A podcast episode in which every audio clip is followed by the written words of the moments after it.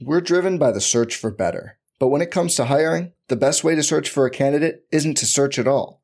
Don't search, match with Indeed. Indeed is your matching and hiring platform with over 350 million global monthly visitors, according to Indeed data, and a matching engine that helps you find quality candidates fast. Leveraging over 140 million qualifications and preferences every day, Indeed's matching engine is constantly learning from your preferences Join more than 3.5 million businesses worldwide that use Indeed to hire great talent fast. And listeners of this show will get a $75 sponsored job credit to get your jobs more visibility at Indeed.com slash BlueWire. Just go to Indeed.com slash BlueWire right now and support our show by saying you heard about Indeed on this podcast. Indeed.com slash BlueWire. Terms and conditions apply. Need to hire? You need Indeed. I'm ready. Let's do it right now, right here. Come on. All right. Same as last time, remember? Your crowd control. I handle employees. Mm. I love you, pumpkin. I love you, honey bunny. Everybody be cool, this is a robbery! Any of you fucking pricks move! And I'll execute every motherfucking last one of you!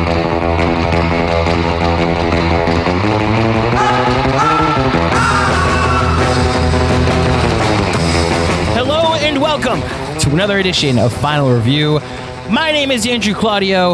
1994's Pulp Fiction, the movie that put Quentin Tarantino on the map as a certifiable genius and a star, a movie that is known for being his masterpiece. But is that actually what it is? We're here to break it all down, and joining me to do so, the Vincent Vega to my Jules Winfield, the one and only Bernardo Zrowski. Oz, important question right off the bat. What does Marcellus Wallace look like? What? Does he look like a bitch? Why are you trying to fuck him like one?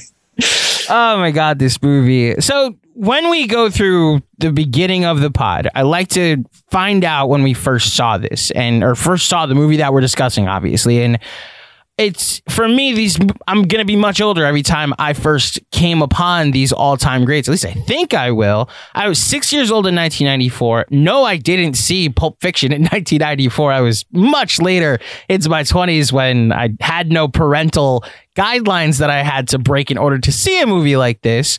However i'm curious oz what do you remember and more specifically how old were you when you first saw pulp fiction I, am glad my mother's not on Twitter because I'd probably get her canceled by now. But I, I saw Pulp Fiction in a theater with my mother, just the two of us, when I was nine years old. Oh my god! So that was uh that was a choice that that Diane made. Yep. You legitimate. Thank you, Diane. First of all, because that upbringing and that training led to the podcast partner I have today. But do you remember anything from being nine years old and seeing Pulp in a theater?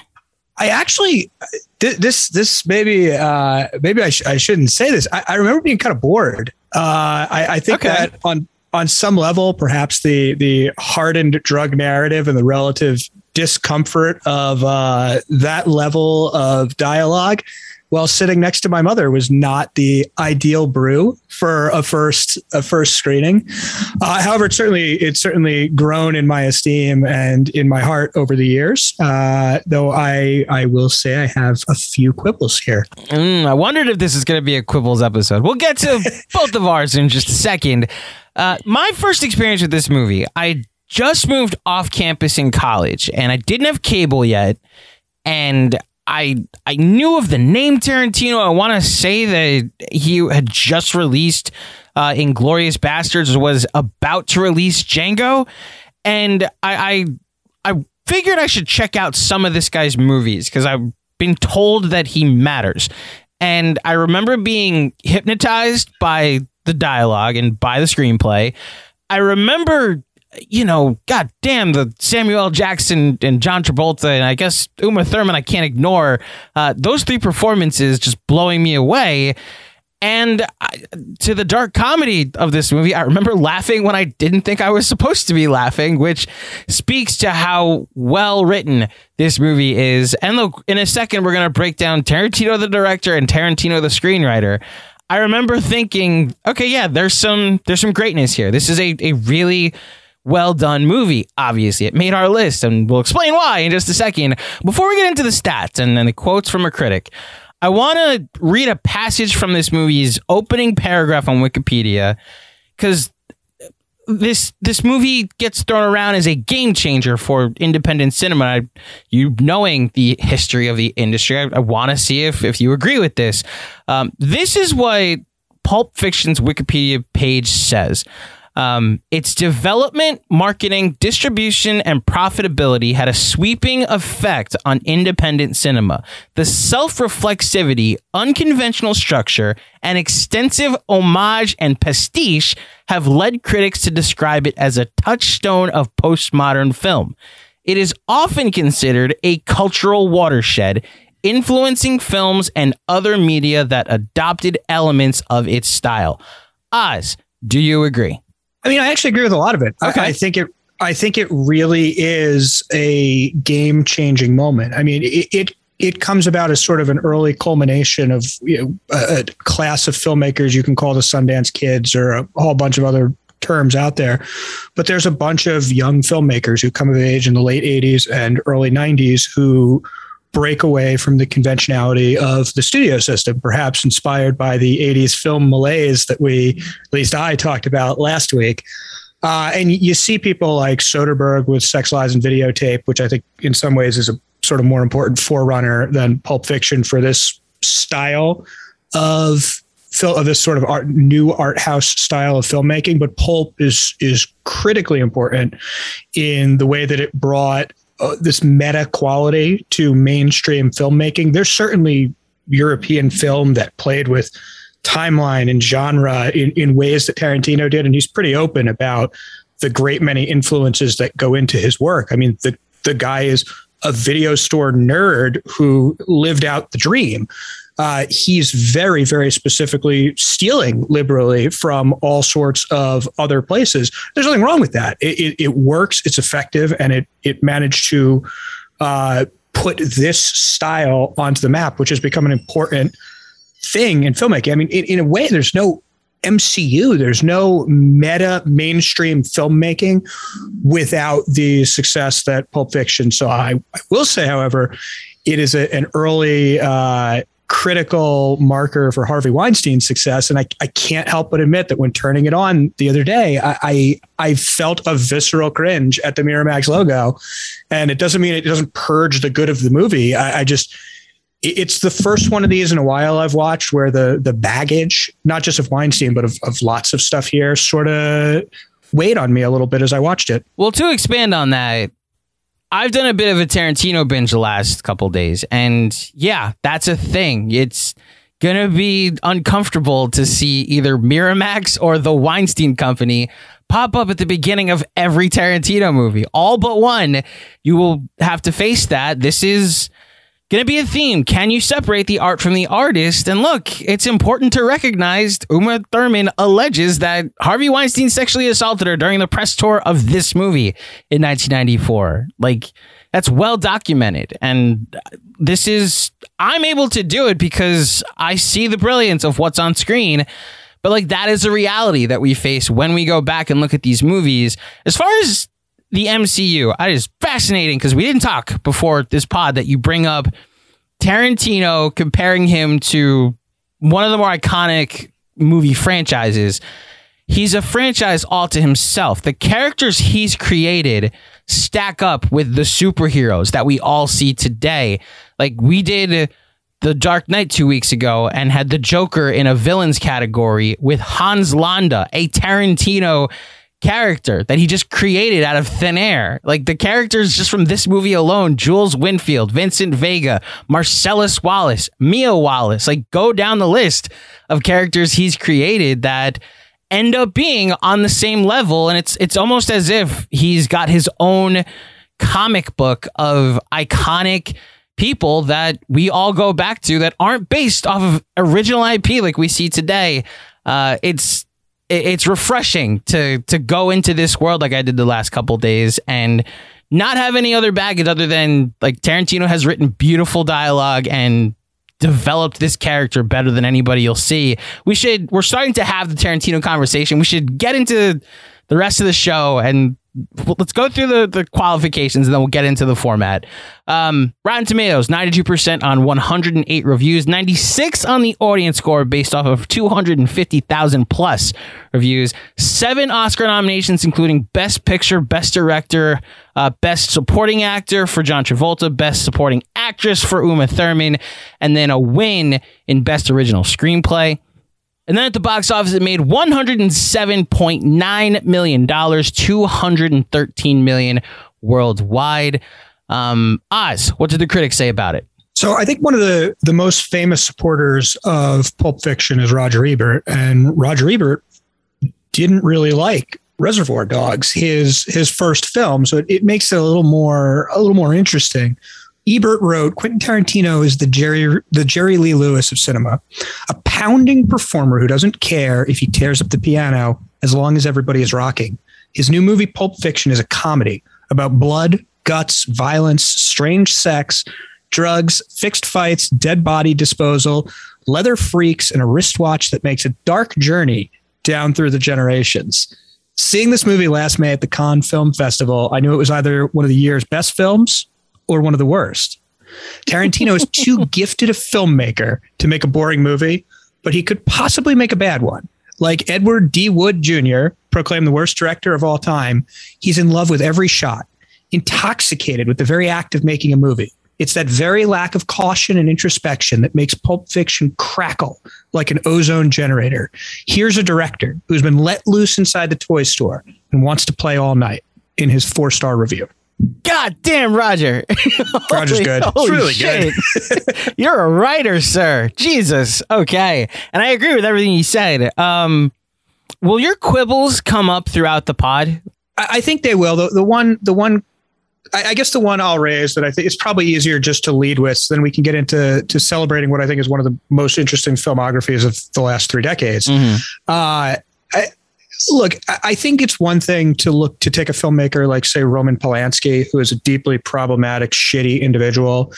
Uh, who, when you watch one of his movies, you can recognize it's one of his movies, but he doesn't make himself a part of the narrative. And Tarantino, in the way he presents his movies, in the way he writes his movies, and in the way he acts in his movies, has a, an almost auto fiction element to what's going on. There's a lot of meta elements to his work. And, and, I will say it makes some of the elements that perhaps age poorly uh, from a movie made in the mid 90s stand out a little more when you take them in again in 2021. I, I think the look the the racially charged language coming from white people yeah, like Tarantino himself. I was it, just saying, there's a whole segment where Tarantino put himself in the movie and says the N word like a dozen times. And back then it was one of the more quoted lines. And now it's super inappropriate and it's hard to reconcile that it's hard it's hard to watch. And i mean you you see that it's something that comes up later in his career with django. There are other there are other moments but it, and i know it, it's something that we should delve into as we try to contextualize his entire career. But i i, will say there, there's an element to this and probably it's because he's part of it in the way that woody allen is part of his storytelling or clint eastwood is part of his storytelling where he is engaging with his own or creating his own mythos as he makes these movies. And because of that i, I think the criticism or the the skepticism about those choices is more germane than it is when it's just fuck this movie because Kevin Spacey is in it. I think it's far more I think it's far more internalized because of Tarantino's active role in every single element of what's on screen. Let's get into it the 10 categories we're going to go through today Quentin Tarantino, the director, Quentin Tarantino, the screenwriter, John Travolta performances, Uma Thurman performances, Samuel L. Jackson performances, Bruce Willis performances, black comedy crime film, uh, Palme d'Or winners. That's the Best Picture Award given out at the Cannes Film Festival in France. Uh, top five 1994 films, and then we have another decade nominee. The 1990s is Pulp Fiction a top five film of the 90s? Oz, are you ready? I am absolutely ready. Let's do this. What was in the briefcase, by the way? You're a God, film. don't don't you want to know? I really want to know. Can I can I tell you the question I actually want to know that's much deeper than what's in the briefcase? Yes. How did they get it? How did Brett and his roommate get it? The the whole point is who gives a shit. But like To I give credit. a shit. I give a shit. How did Brett up having cheeseburgers for breakfast? How did he end up with the briefcase? If you follow the like Tarantino theory shit where everyone's related and you know like Reservoir Dogs Mhm. characters or like the uncles of characters in Pulp Fiction or however it all lines up, I know there's explanations for everything. I'm sure there are like crazed Reddit threads that make the the Pixar theory and the the James Bond Reborn theory look like calm bastions of civil discourse uh, that, that I'm sure you can find that answer in. And maybe he'll write a book, I like the Once Upon a Time book that will answer uh, that will answer all of your nagging questions. We're driven by the search for better. But when it comes to hiring, the best way to search for a candidate isn't to search at all. Don't search, match with Indeed. Indeed is your matching and hiring platform with over 350 million global monthly visitors, according to Indeed data, and a matching engine that helps you find quality candidates fast. Leveraging over 140 million qualifications and preferences every day, Indeed's matching engine is constantly learning from your preferences. Join more than 3.5 million businesses worldwide that use Indeed to hire great talent fast. And listeners of this show will get a $75 sponsored job credit to get your jobs more visibility at Indeed.com slash Blue Wire. Just go to Indeed.com slash Blue Wire right now and support our show by saying you heard about Indeed on this podcast. Indeed.com slash Blue Wire. Terms and conditions apply. Need to hire? You need Indeed. Looks like me and Vincent caught you boys at breakfast. Sorry about that. What you having? Hamburgers. Hamburgers. The cornerstone of any nutritious breakfast. What kind of hamburgers? Uh, che- cheeseburgers. No, no, no, no, no. Where'd you get them? McDonald's, Wendy's, Jack in the Box, where? Big kahuna burger. Big Kahuna Burger. That's that Hawaiian burger joint. I hear they got some tasty burgers. I ain't never had one myself. How are they? They're good. You mind if I try one of yours? This is yours here, right? Yeah.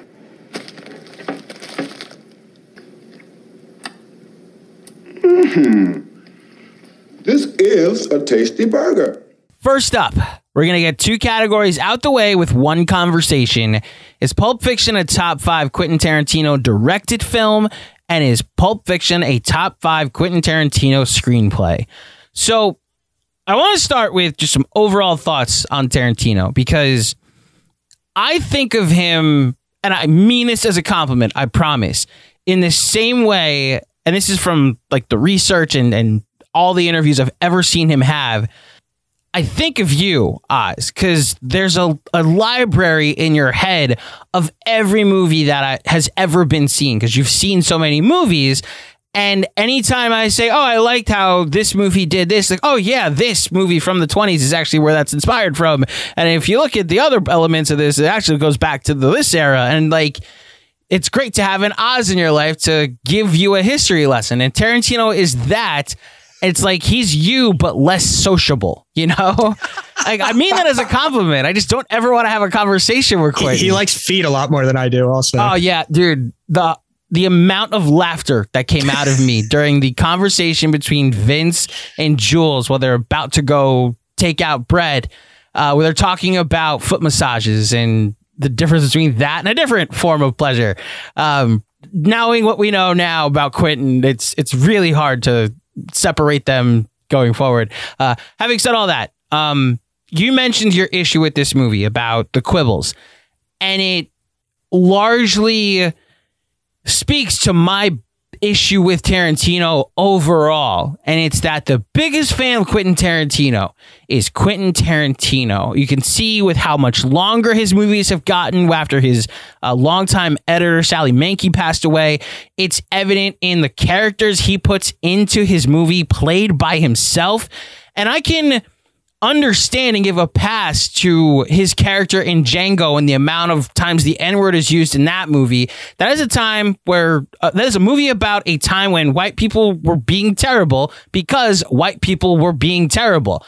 This movie, there's just no reason. There, there's nothing established with his character in this movie to suddenly just drop the N word. There's no, there's nothing said about it, uh, about him to Jules, by Jules, by anybody else that like he has a pass to say this. I don't think he should have a pass to say this. And like the other, wait, what were you gonna say? All I was to say is when you see some of these really masturbatory directors put themselves in in movie cameos, it's usually things like M Night Shyamalan writing himself as a as a misunderstood writer whose work is destined to change the world.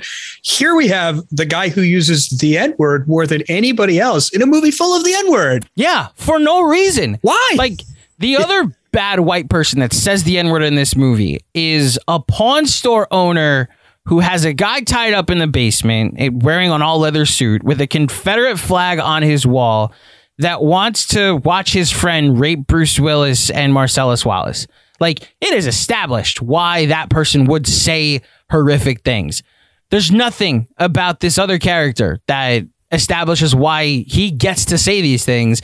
And look, we're harping on this at the beginning because the rest is so freaking good in this movie. And there is like flashes of genius throughout. Like the best example I can come up with, no matter when you see this movie for the first time, you see John Travolta, you see Vince Vega die in the middle of the movie. Jimmy shoots him, finds him, sees him come out the bathroom, takes him out. You know he's dead at a certain point in the timeline. Last act of this movie, they flash back to the Jules and Vince interrogation of Brett, and you see someone's hiding in the bathroom. And even though you know that Vince dies not now, you still wonder what's going to happen. Like, there's your brilliance. And that's why it's unfortunate. Like, there's your flash of brilliance, Quentin. Not when you cast yourself as a suburban house dad in California that can say the N word. That's where we see, like, okay, that's what Roger Ebert was talking about. And I haven't even like touched on his his writing, Oz. No, you're really right. I, I think the maybe Once Upon a Time is the is the pinnacle of it, but he uses pop culture as a shorthand for how people interact with one another Mm-hmm. in a way that happens in real life. Yep. We we first got to know one another making fun of Chris over his lack of film knowledge and my cousin Vinny. I mean, the, this people bond over sports. They bond over movies. You find common connections through those things and they become part of your shared dialogue. And he as a as a screenwriter is one of the first people to to capture that sort of flow, even if the people do speak in a, a slightly hyper real way, he, to capture that flow of common ground and that shortcutting of you know belief systems and things of that nature. Like if someone comes up to me right now and says, I, "I'm a red pill person who loves Fight Club," I I know a lot about what your views of the world are, Uh-huh. and it, it's it. Tarantino tapped into the sort of shorthand of of screenwriting in a really really brilliant way. So then I ask you, Oz, and this was easily our most interacted with tweet so far. What are your top five Quentin Tarantino directed films? So I'm gonna I'm gonna start at first place. Uh, top dog for me is Inglourious Basterds, which is I like going from one to five, by the way, because it's not Pulp Fiction, not Pulp Fiction. I like that. Okay, We'll, so we'll have see, we'll see Inglourious if Pulp one. makes it. I've got Inglourious one, which is great. It's I, I think maybe his best pure tension through dialogue work. I, I love it. I think it's his most rewatchable movie too. Uh, the next is his best hangout, which is Once Upon a Time in Hollywood. Okay, which has uh, it's grown on me immensely since I first saw it. I love it. It's wonderful to just leave on in the background. I, I just I think it works so well. Everyone in the cast is just humming. It's it's fucking great. And I actually think the the book it which deserved all the dunking on it got on film Twitter and everything else uh, is interesting and worth reading. And it's really quick. So uh, yeah, good. I would say a beach read, but I guess a little late for that. Uh, third for me is Pulp Fiction.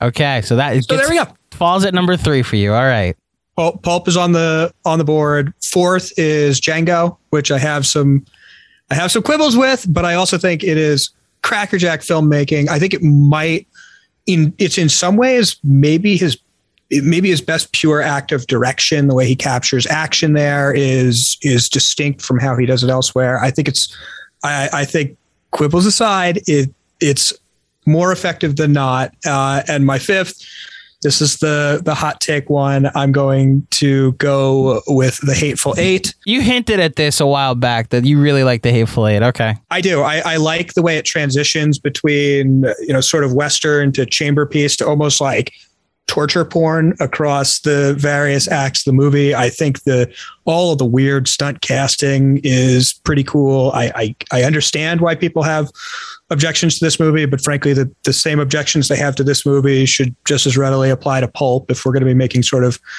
cultural objections here. Wait, what are the common what are the common objections to Hateful Eight um, that people have to oh my God, Pulp? The, brutality towards women, uh, oh, sort of sexual honest, degradation, and I gotta be honest, I had no problem. Which I mean, it says something more about me. I had no problem with that. This movie's just too fucking long. That's that's my issue. It, it, is fucking long, and there's like a longer mini series version on Netflix. Watched I, it too. We had a pandemic last year where there's nothing else. Like, all right, I have four it, hours to watch your movie, Quentin. It's very long. I actually I saw the the 70 millimeter version mm-hmm. when it came out. So did uh, I. Yeah.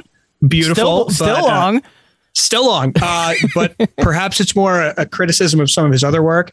And just one honorable mention I'm going to throw out there because I know you're not going to mention it is uh, his episode of ER, which he directed right after Pulp Fiction. fucking rocks. It's one of the best episodes of television from the 90s. He did it in one take entirely because he was worried that the people who ran the show would fuck with his episode, and he figured if he just gave him one one one fucking shot, there's nothing they could do with it, uh, and it's really exciting and really well done. So I I, I assume it. I think it's on like Hulu or something, but that that's worth your 42 minutes. How dare you not believe in me that I would have this? At, no, of course I've never even seen it. I don't think I've seen an episode of VR, but that's a, a whole other podcast. Um, I want to make something clear before I give my list. Oz and I don't show each other our selections before. We come up with the categories, we go our separate ways, we fill out our lists over the next week, and then we come back and surprise ourselves with what the other person has has said on air. And I say that because he has no idea what I'm about to say.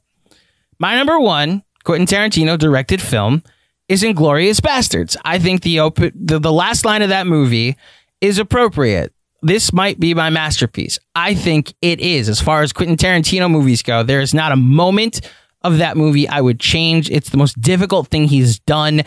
And as a as Jewish American, I'm a okay watching Nazis eat shit for two and a half hours. my number two, a fairy tale of sorts, and I was afraid to put it on my list because of recency bias. But Once Upon a Time in Hollywood um, has only grown with me over time as well. You mentioned the hangout aspect of it yeah, watching Leo and Brad in the '60s and getting to to live through the nostalgia of old time Hollywood is just a fun time. And same principle with Nazis and Inglourious Basterds.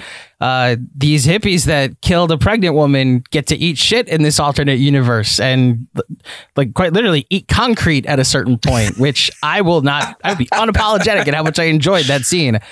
My number three is also Pulp Fiction. And I, we mentioned our quibbles aside, I think it's some of the best piece of filmmaking he's ever done, and really put him on the map as a, a guy that's going to matter for the next thirty or so years.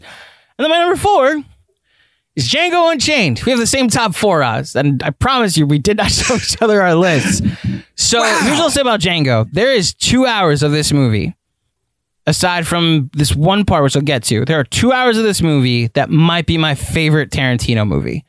Um, there's 10 minutes in the middle where I've skipped every time. I just, no matter how many times I rewatch this, I don't need to hear, because I know a lot of it happens off screen, or even see parts of a slave getting ripped to shreds by dogs. I just don't need that imagery in my life. So I've fast forwarded this this rewatch and every rewatch I've done in the past.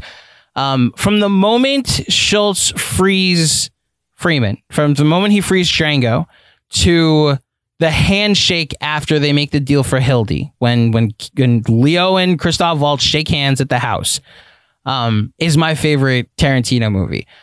I will say he then goes on for another 35 minutes that I don't think need to be in the movie because Yes. Tarantino can't resist putting himself in his movie. Um, other than that, I think it's it's it had an argument to be my number one or number two uh, for a long time. Um, this is, I mean, we're splitting hairs between four really good movies. Then my last one, Oz, I, I I'm kind of stuck because famously or infamously, Quentin thinks that Kill Bill Volume One and Two are one movie. Do you consider it one movie? They're unquestionably separate movies. They were released separate years, separate Academy Award consideration. There's they're separate movies. I say that because, like, I would have Kill Bill Volume 2 further down my list. And as a result, Kill Bill Volume 1, at, like, one of my favorite action movies, uh, is my number five from, like, the second scene of this movie. You see Kiddo show up at Vivica A. Fox's house, and then it's on. The animation in the third act, I guess closer to the middle, but the animation scene is great. The Crazy Eight scene is one of the best action scenes ever. Like, uh, quite literally might be my favorite action movie of the decade. I haven't. I'm getting a look. Is that a is that a wow you're crazy look?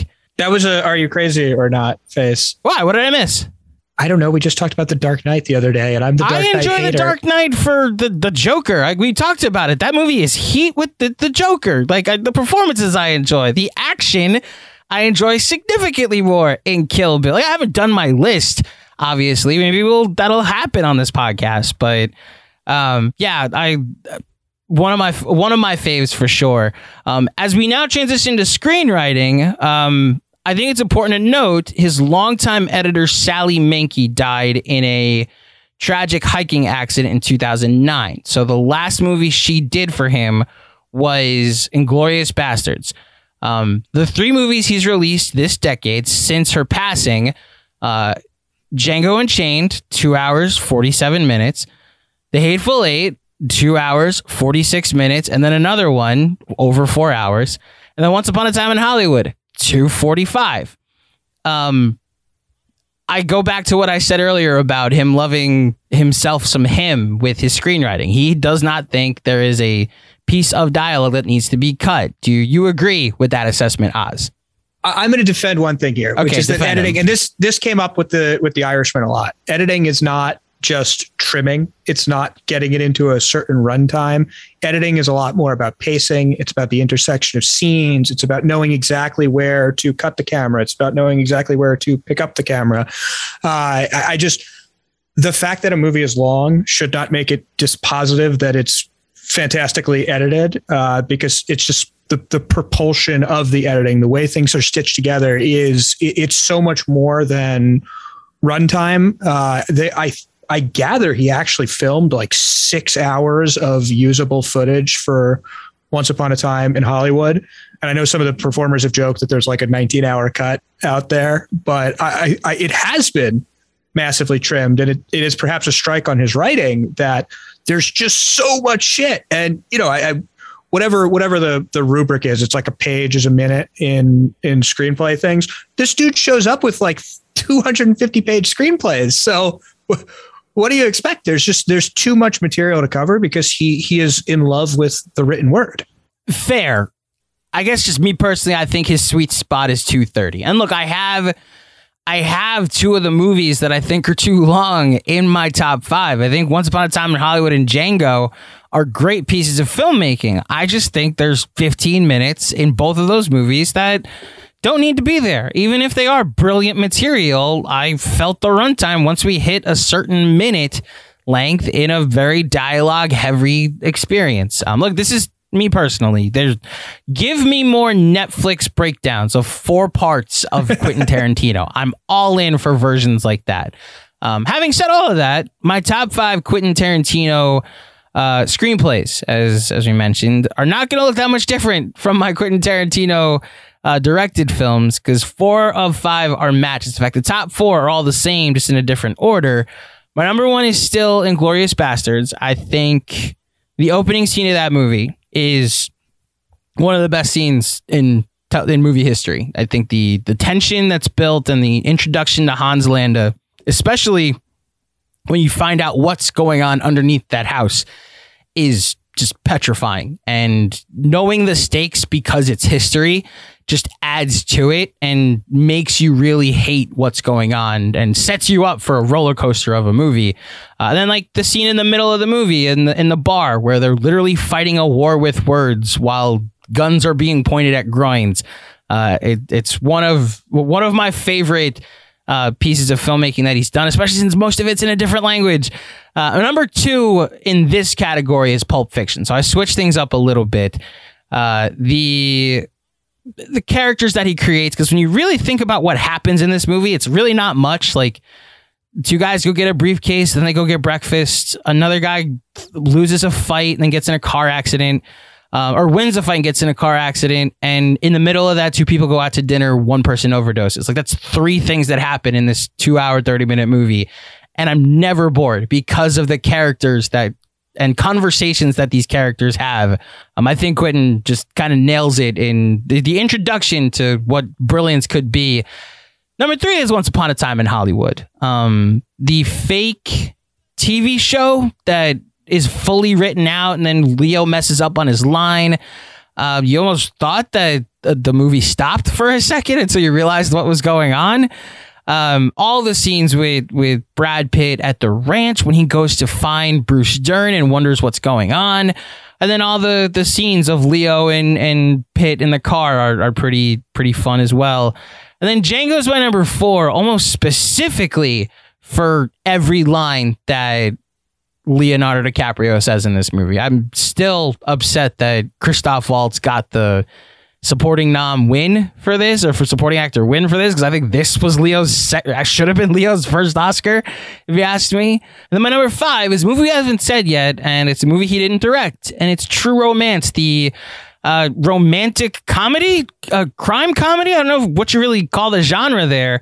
Uh, directed by Tony Scott, starring Patricia Arquette and Christian Slater um, you really see the the glimpses of Tarantino's dialogue and and the way he will write characters throughout that matched with Tony Scott Tony Scott's um direction style and I just I have a lot of fun every time I, I revisit that film.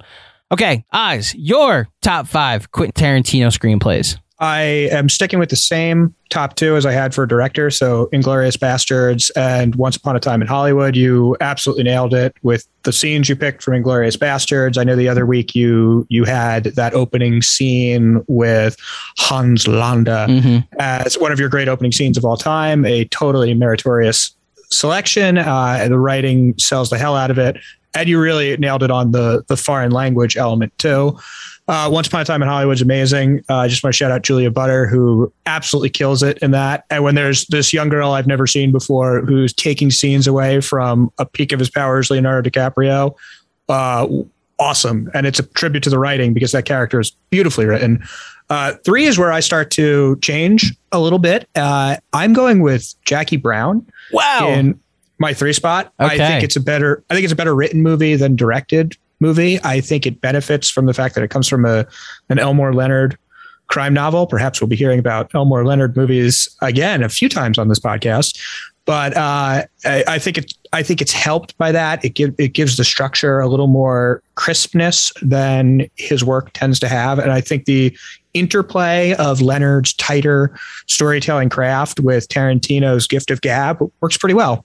Four is Pulp Fiction. It's full of super memorable stuff. I will acknowledge docking it a little bit for some of the uh, problematic quibbles I've had with it that just it, they just don't sit the same way in 2021 that they they did 30 years ago. And my fifth place for the exact same reasons as you, boringly enough, uh, is Reservoir Dogs, okay. which it's a great screenplay movie. It's got a bunch of very good performances in it. It it definitely has some filmmaking quirks and quibbles, which are what happens when you're working on a shoestring budget. But uh, yeah, I think it's fantastically written and, and really a, a statement of purpose of who this guy could be. I mean, it says something. I, I know he got a lot of them when they were sort of on the downswing of their careers, but off of Reservoir Dogs, he was able to get this sort of cast for this movie. And I mean, these these are, you know, Travolta still a big name. Jackson was on the upswing. Willis was a megastar. I mean, Die Hard with a Vengeance came out this year and was one of the high or the the next year and was one of the highest grossing movies of 95. I mean, these are still big stars who are willing to come aboard a second time directors movie. I, I think it it speaks volumes to the sort of writing that he showed in Reservoir Dogs. Honorable mentions. So I, I think the top five or top 10 directed will actually be our Tarantino lists. And I think that'll be more fun for people. So, five, I guess six through 10, what do you have for Tarantino? Uh, six for me is going to be Kill Bill Volume One. Okay. Uh, seven for me is going because for much the same reasons you said. Uh, it's good action. Um, Reservoir Dogs is going to be my seven. Jack uh, Jackie Brown is going to be my eight. Kill Bill Volume Two is going to be my number nine, and Death Proof by an almost indescribable margin is my number ten. I think it's it, it's almost unwatchable. I think Grindhouse is I think Grindhouse is a really cool concept. I think it's it's awesome that that existed and someone Weinstein put the money into putting that thing out. Uh, even the trailers in the middle, the whole thing is really cool. I just don't think Death Proof works at all, and maybe I, I don't have a soft enough spot in my heart for long form car stunts. Uh, but it just it does nothing for me. So we have the same top four: Inglourious, Pulp, uh, Inglourious, Once Upon a Time in Hollywood, Pulp Fiction, Django. I have Kill Bill Volume One at number five. You have Hateful Eight at number five. Yep. I have Jackie Brown at six. I have Reservoir Dogs at seven.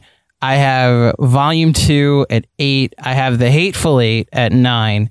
Now, I want to be clear. I think one through nine are all movies I enjoy. Like, yeah. to say like the Who Done It of The Hateful Eight is very enjoyable. And even while I need multiple sittings to, to watch it, I enjoy nine of Tarantino's movies. And then Death Proof, which you, for everything you said, I think I've seen it once and I saw enough to know I don't ever need to revisit as a with a clearer mind. Um, yeah, the is he a, a, genius? Is he a, a master craftsman of this industry? Us like, is you know, are we allowed to put that designation on before we move on? Yeah, definitely. I, I look. I, I, think it's cool that Ebert nailed it with Pulp Fiction. He is capable of making a bad movie because he did, but it's because he makes big swings. He mm-hmm. tried to make this old-fashioned car stunt B movie, and the the thing just doesn't work. But he also he just does weird shit. I mentioned the ER episode before. He did a, a two-part season finale arc on CSI, which is the only time I've ever watched CSI in my life uh, it, it's just I think it's fun that he chooses to put his energy into doing some of this weird shit because he thinks it's interesting or guest directing on Sin City, or, you know, all, all sorts of stuff like that because it's what he wants to do. He likes doing nerdy movie shit, so he's going to go do nerdy movie shit. I, I, think that's fantastic, and I, I do. I think quibbles aside, and he's he's not my favorite director, but I think he's masterful uh, in his approach to what he, the sort of film that he wants to make. You think I can have a sip of that? Be my guest. I gotta know what a five dollar shake tastes like. You can use my straw. I don't have cooties. Yeah, but maybe I do. Cooties I can handle. All right.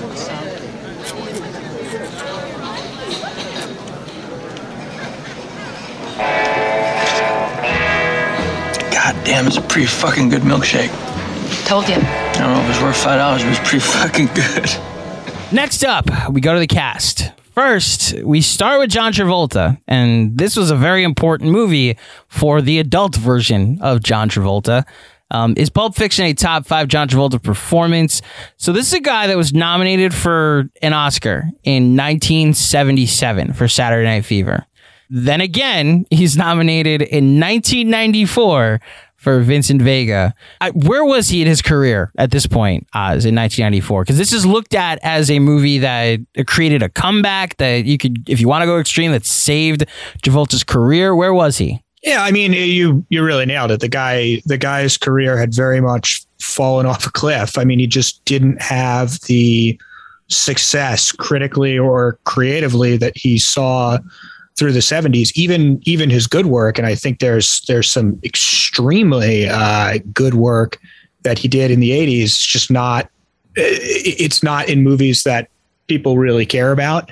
And you know you get he, he gets sort of smeared with the time spent doing like you know, look who's talking movies or, or, stuff like that instead of any real credit for good work in things like Blowout or Urban Cowboy that has merit. It's all just it's all just kind of left behind. Um, and look, he he was not as active through the 80s as well, which which never helps when half of your credits for a decade are Look Who's Talking sequels. Mm-hmm. But um, yeah, I mean it's it's very clear that this brought back what had once been seen as a as a generational talent to the mainstream, and then he made a lot of really great career choices after that in the 90s. Listen, he hasn't met John Woo yet, so his his better stuff hasn't been brought to the forefront.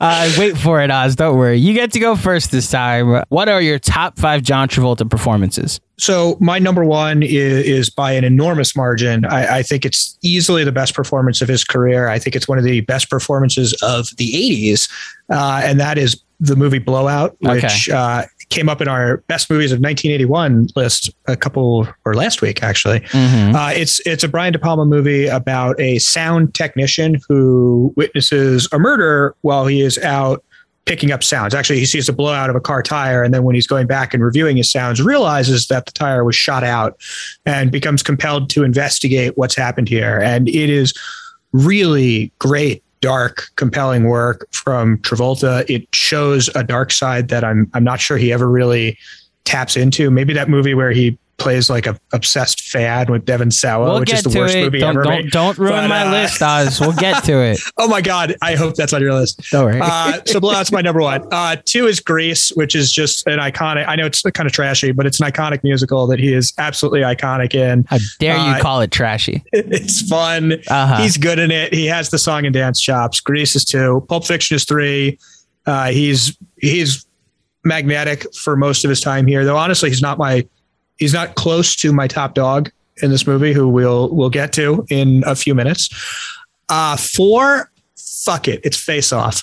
I, I wanted to I, I, wanted to treat this serious, but I, I can't help it. I love that movie passionately. I think it's just the pinnacle of 90s trash and it only works because him and cage are so committedly fucking ridiculous that i i I'm all in. Face Off is my number four, uh, and my number five is a pretty a, a, sort of similar performance to Pulp actually, which is Get Shorty, which is also based on an Elmore Leonard story and is about a, a sort of fixer who becomes embroiled in the movie industry to shake down a debt riddled Gene Hackman. It's uh, really good, compelling stuff that they made a not so great sequel to like 15 years later. So it's on neither of our lists, but what are your thoughts on Saturday Night Fever?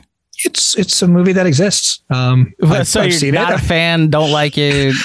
I, I, I, it is very much of an era that I'm very glad that I was not yet born for. And uh, yeah, he, he can move, he, he can dance, but we we've got Pulp and Grease for for proof of concept there on my list. This movie made two hundred and thirty-seven million dollars the yeah. year Star Wars came out. Yeah. Mm-hmm. Yes. I'm just that was a huge year too. Spider yeah. Love Me killed it that year. That was a big year. But uh, yeah, no, that's just it's just not it's not there for me. Okay, I I think for the same reasons I also don't have it there. My one through five, um, we have some crossover again, Oz. Um, and you're right to not put Pulp number one. You just picked the wrong number one because as serious as we try to be on this episode, Face Off is the greatest. John Travolta performance yes. of all time. Not even just for the fact that half the movie he's playing himself, but the other half of the movie he's playing Nicolas Cage. So yeah, I'm, I, I would put that up there with uh, Heath Ledger's Joker with one of the greatest on-screen performances. Like he basically has to do what uh, Lupita Nyong'o does in Us and play two different characters throughout. That's the prestige. And just wait till we do a Nicolas Cage episode, okay? When it's oh, just oh, face yeah. off and then face off the rewatch as my entire top five. um, my number two is also Grease, and it's a soundtrack that I man wore out as a kid and part of it is because my parents love that movie um, and strangely like a holiday movie for me which I know there's like no Christmas scene, but like when I get together with my family, the it's we all put on Grease and it's awesome. Uh, I guess it's more of a Thanksgiving movie than anything else, but yeah, um, the I remember I know every single word to Sandy. Um, this just speaks to Will, thanks, will mom. you regale us now? No, but uh, thank you, mom, for putting Danny's uh, that character and that message of that movie into my life as a kid. Anyway, three is where Pulp Fiction shows up. Um, Vincent Vega is. uh, Do you believe he's brothers with the Madsen character Sure. from Reservoir The- Dogs? The the, the Tar- Tarantino the- theory. the Tarantino Reddit tells me as much. So Yeah. yes, I believe that. Yeah, um, yeah, he's really great in this movie. Blowout's my number four for every reason that you said. So we have the same four, just in a different order. I have Blowout, Swap, Blowout, and Face Off, and that's Oz's top four. And then my number five is Off the Beaten Path, and I talked about True Romance before and how much I love Tony Scott movies. Um, they did a remake, I think it was in the late 2000s or early 2010s, of The Taking of Pelham One Two Three I like that movie. that fucking movie. The like it's corny at first and then he kills somebody he kills the conductor like 20 minutes into the movie and it's like, "Oh my god, like there are stakes now."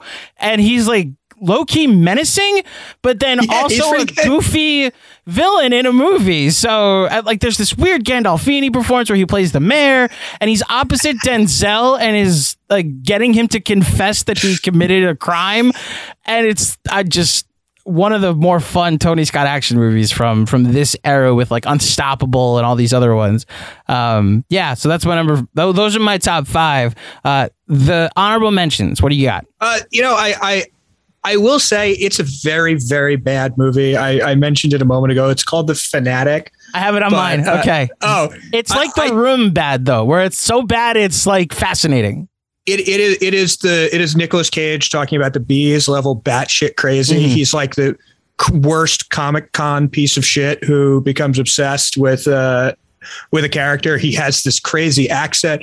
This movie is fucking bonkers, and I strongly recommend that you drink it with a very large or you drink it. You watch it while drinking uh, a very with with a very large alcoholic beverage to to get through it, and you can have some fun with it that way.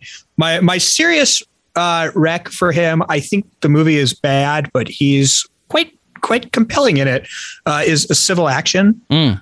Which is a movie about a, a lawyer who sort of throws away his career trying to do the right thing for a community that's been impacted by uh, folks uh, taking by folks taking advantage of the environment. So one of my honorable mentions is also the fanatic. More just because like we need to talk about who directs this movie. So Fred Durst, the lead singer of Limp Bizkit, directs this movie, and there's a scene where the dad is in the car with the the son, and he plays Limp Bizkit like a CD, and then talks about how you kids don't appreciate music anymore.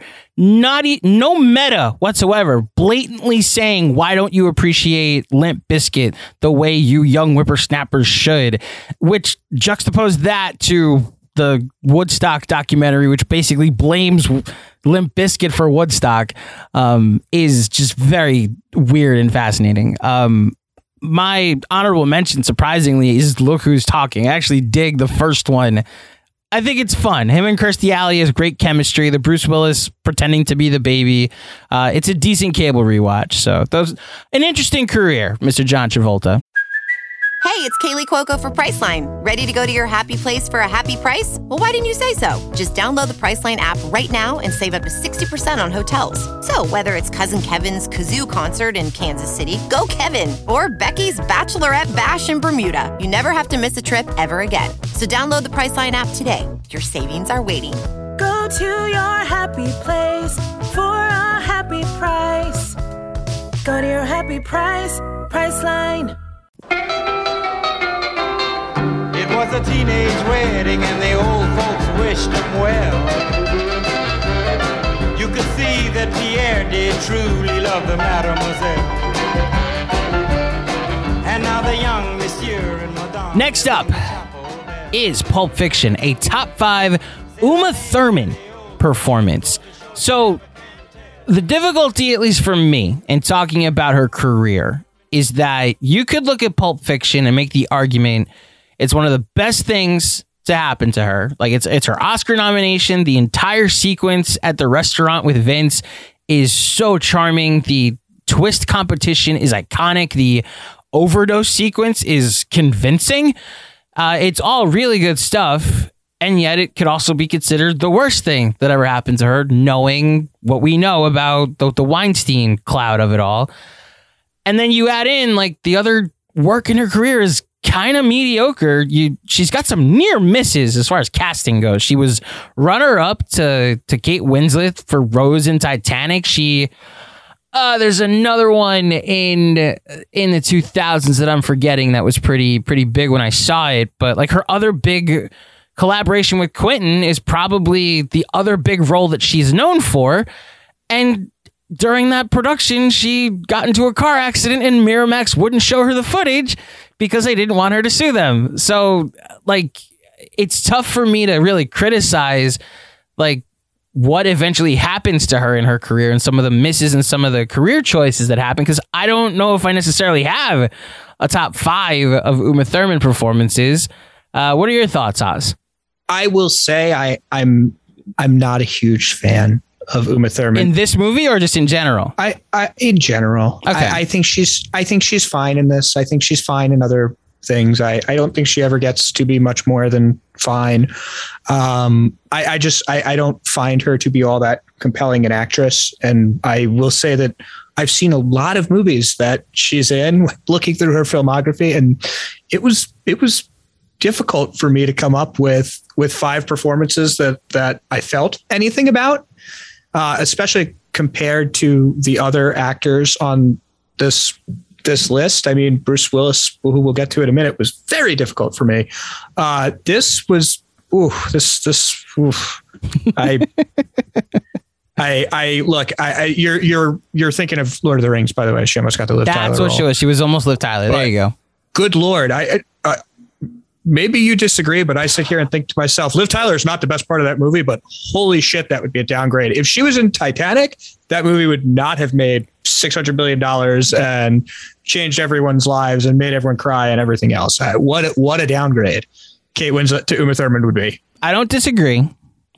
It's more, I guess I'm giving not her the benefit of the doubt. There's just so much baggage surrounding what happened with her and Miramax that I don't know how much her ability is just like you wouldn't have gotten roles anyway throughout your career if you never ran into these to this person. But I also like, yeah, I have three movies written down for Uma Thurman, and then it's just like, eh, pick two more. Oz, that's my top five. Like, I don't have a list of Uma Thurman performances for for this for this uh, top five, but like she's found a home a bit on on Broadway now in some television roles.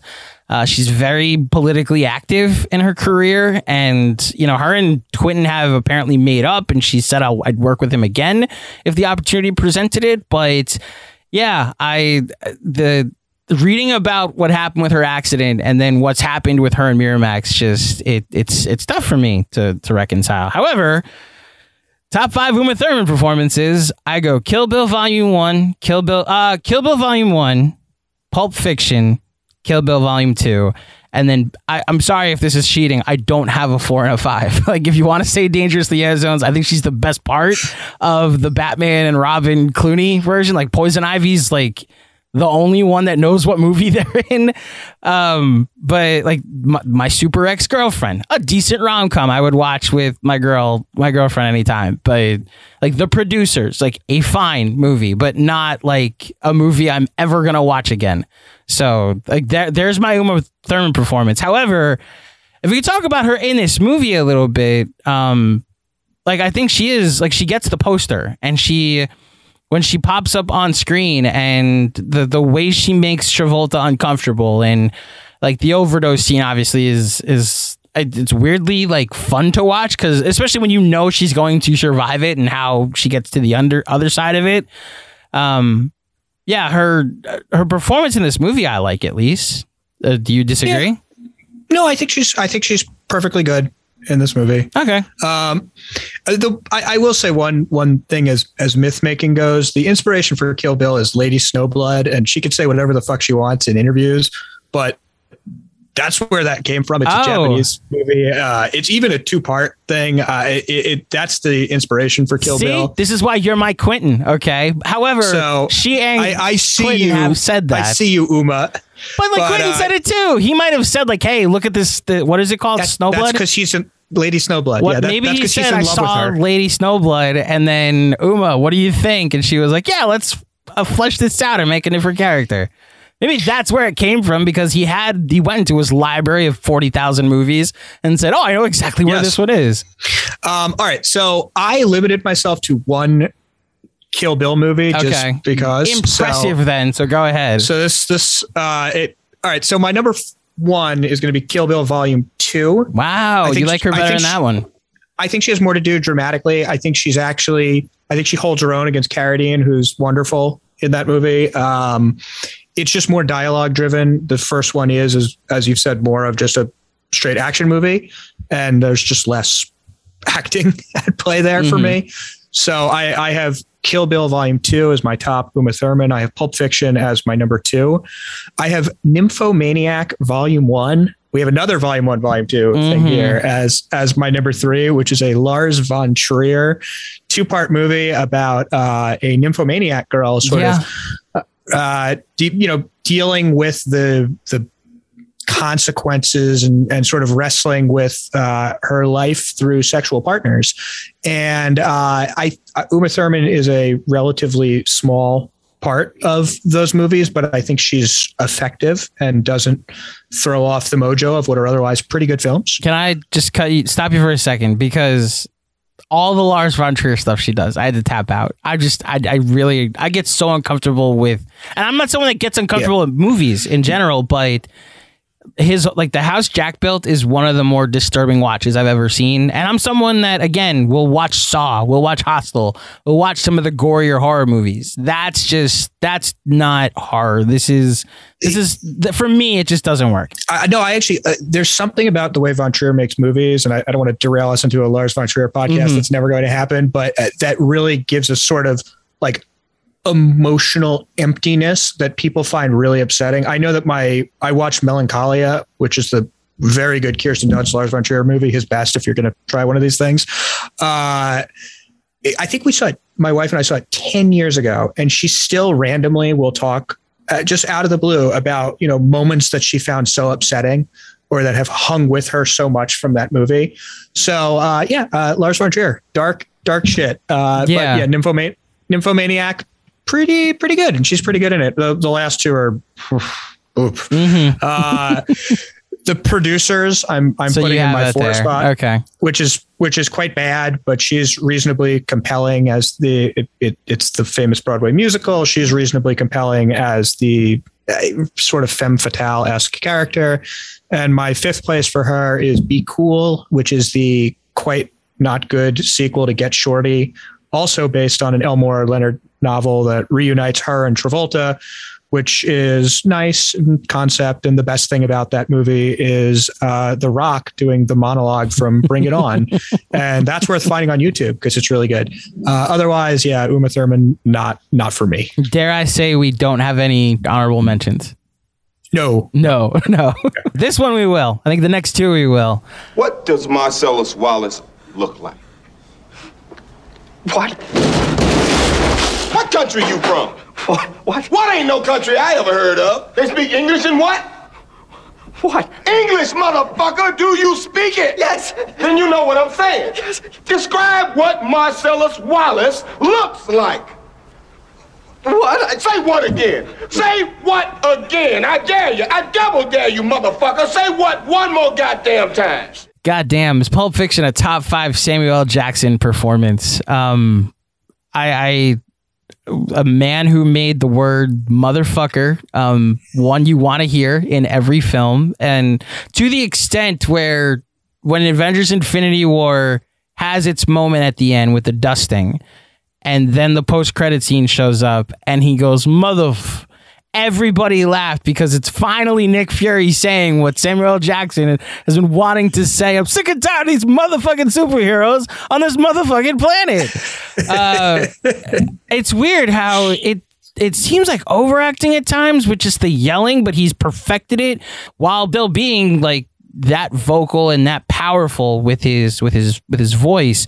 Um, what are your thoughts on, on Samuel L. Jackson specifically as as Jules in this movie? Uh, I think he's amazing. I think he is far and away the best part of this movie. I think every second he is on screen in this is is absolutely magnetic. I I adore his performance here. I think it's one of the best supporting performances of the entire decade, and I love him. I I love Samuel L. Jackson generally for all the reasons you said, but I think I I, I particularly appreciate, and maybe it's as we look at Mr. Willis in the next spot.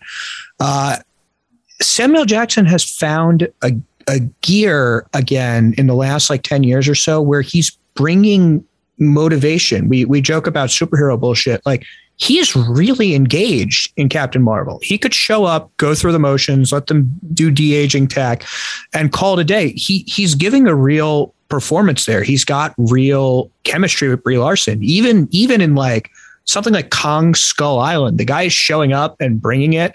And my prediction is that if there's if there's one sort of overdue actor that I can buy stock in to win an Oscar this decade, it's going to be Samuel Jackson. I think he'll have his moment where the industry says, we should have given this motherfucker an Oscar uh, a great many years ago. And I think he is overdue for that sort of career recognition. And I think the fact that he's still bringing it, especially when you see like the shit that John Travolta and Bruce Willis are doing these days, really speaks to his quality as an actor. The guy's like 74 years old and he's like, doing seven Marvel movies in five years or whatever, whatever the actual count is. Uh, and those things are a fucking ordeal for, for the actors. So I, I, I love Sam. I think he's amazing. I think he's killer in pulp. Am I first on this one? Uh, yeah, your turn first. So, uh, no surprise here. Pulp Fiction is my number one Samuel L. Jackson performance. It's it's not close. I think he is great, peak of his powers. And, you know, motherfucker is a word that can only be associated with Samuel L. Jackson at this point. He is, without question, the greatest swearer in movie history. Mm, wow. The, I'm sure we'll get to that someday. even. That should have been a category. Is this? The, wow. That's a great No, call. uh, wow. Roy, Roy Kent is coming for that on television. Oh yeah, there you go. Uh, all right, my number two is Hard Eight, which is Paul Thomas Anderson's uh, breakthrough early film. He plays sort of the heavy in the movie. It's about these uh, degenerate gamblers and their debts, and it's a it's a young early Samuel Jackson, but you start to see the the charisma and the sort of menace that he can bring. Uh, Hard Eight's worth tracking down. Um, my number five is a I, I I know that this is a strange choice, and I think it's because I'm the only person who's seen this movie because no one got Apple TV Plus until Ted Lasso was a Oh thing. I thought he was. Go ahead. I thought he was amazing in The Banker. I did too. I just that is a, a wild. Wow. I'm not like a bad call. I'm just like stunned that that's where you went. Wow. He's he's so charismatic. He's so charming. It's the sort of movie that if it were released in like 1997, he would have been the shoe in best actor winner. Um, it's it's about basically the, these two black men who start the first black run bank. True story. by the way, It's based it's really a true story. Yeah. Yeah, it's it's worth tracking down. And he is absolutely magnetic in it. And had Apple known how to run a campaign at that point, I I think he would have gotten an Oscar nomination. So what happened? It was supposed to come out in 2019 and be eligible for that award season. Then something came out about the person that the characters are based off of. So they pushed it into 2020. Then the whole industry went kind of haywire because of the pandemic, and so they were just like, "All right, we'll just release it on Apple TV Plus." Yeah, they'd already they'd already done the qualifying screenings in 2019, like Okay. the Academy Award stuff, but they sort of they they didn't do a good job of the campaign. It didn't get any real heat. Uh, and then when yeah, there was a controversy about the real Anthony Ma- Mackie character. I I can't. I'm sorry, I can't remember the details. I know it was particularly icky, and they shelved the movie for a couple of months before kind of releasing it with a whimper, uh, which of course contributes to why nobody has seen it. But uh, pretty much everything on Apple TV Plus is good these days. But The Banker, very good stuff, worth tracking down. Uh, my number four, and I try to avoid repeating directors with these actor things, but I'm I'm gonna go with The Hateful Eight. Uh huh. I figured if you had that on your on your Quentin top five, this was gonna end up there. There's another character I, I- thought about putting on my top five. it, it's a very Quentin performance. Mhm. It leans very much into what Sam does well and his star charisma. We've already talked about Hateful Eight, but I I think it's I think it's very good work. Uh, and my fifth is uh, a little off the beaten path, though. I, I, I saw you you threw it up on the Final Review Pod Twitter for the top five performances, which is Black Snake Moan, which is it's just a really strange movie about a man who has a a black man who has a white woman chained in his yard. I, I don't really want to delve into the plot too deeply because it's actually really worth seeing. He is incredibly, uh, as usual, charismatic, but he's super compelling in it. Uh, Black Snake Moan, good movie. I will second what Oz says. I'm actually looking up if Black Snake Moon is streaming anywhere so people can go see it. Um, 2006 film that's now playing on Paramount Plus if you have it, There we go. or Amazon Prime if you have a premium subscription, uh, and 2.99 if you want to watch it on Apple TV. Um, okay, And it's, so it's the guy who made Hustle and Flow, which is also Oh, a good movie. Even better. Um, so I agree with everything you said about Sam in this movie. Jules Winfield is one of the.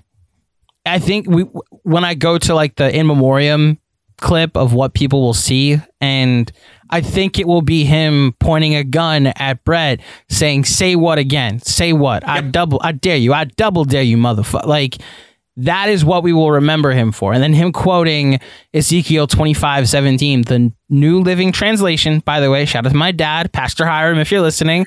I made sure I clarified which version of that verse is read in Pulp Fiction. Um, I I think that's what we'll most see him in this movie. And it's why uh, it's also my number one for Samuel L. Jackson. The, it, this was the first movie I wrote down, and then the rest it was just figuring out what ranked. Uh, now, here's where I have four different number different movies in my five. Yes! So that makes Finally! this fun. Yeah.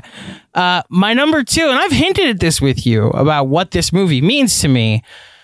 But I think the second best performance to me that he's ever done is Coach Carter, where he plays uh, a basketball coach that moves to a, a school in San, uh, moves to San Francisco uh, to Richmond High School. Uh, it's based off the true story of a coach that did the same thing. He goes back to his old school, I should say, to be the basketball coach. All of a sudden, they start winning. His son joins on the team, becomes an All American.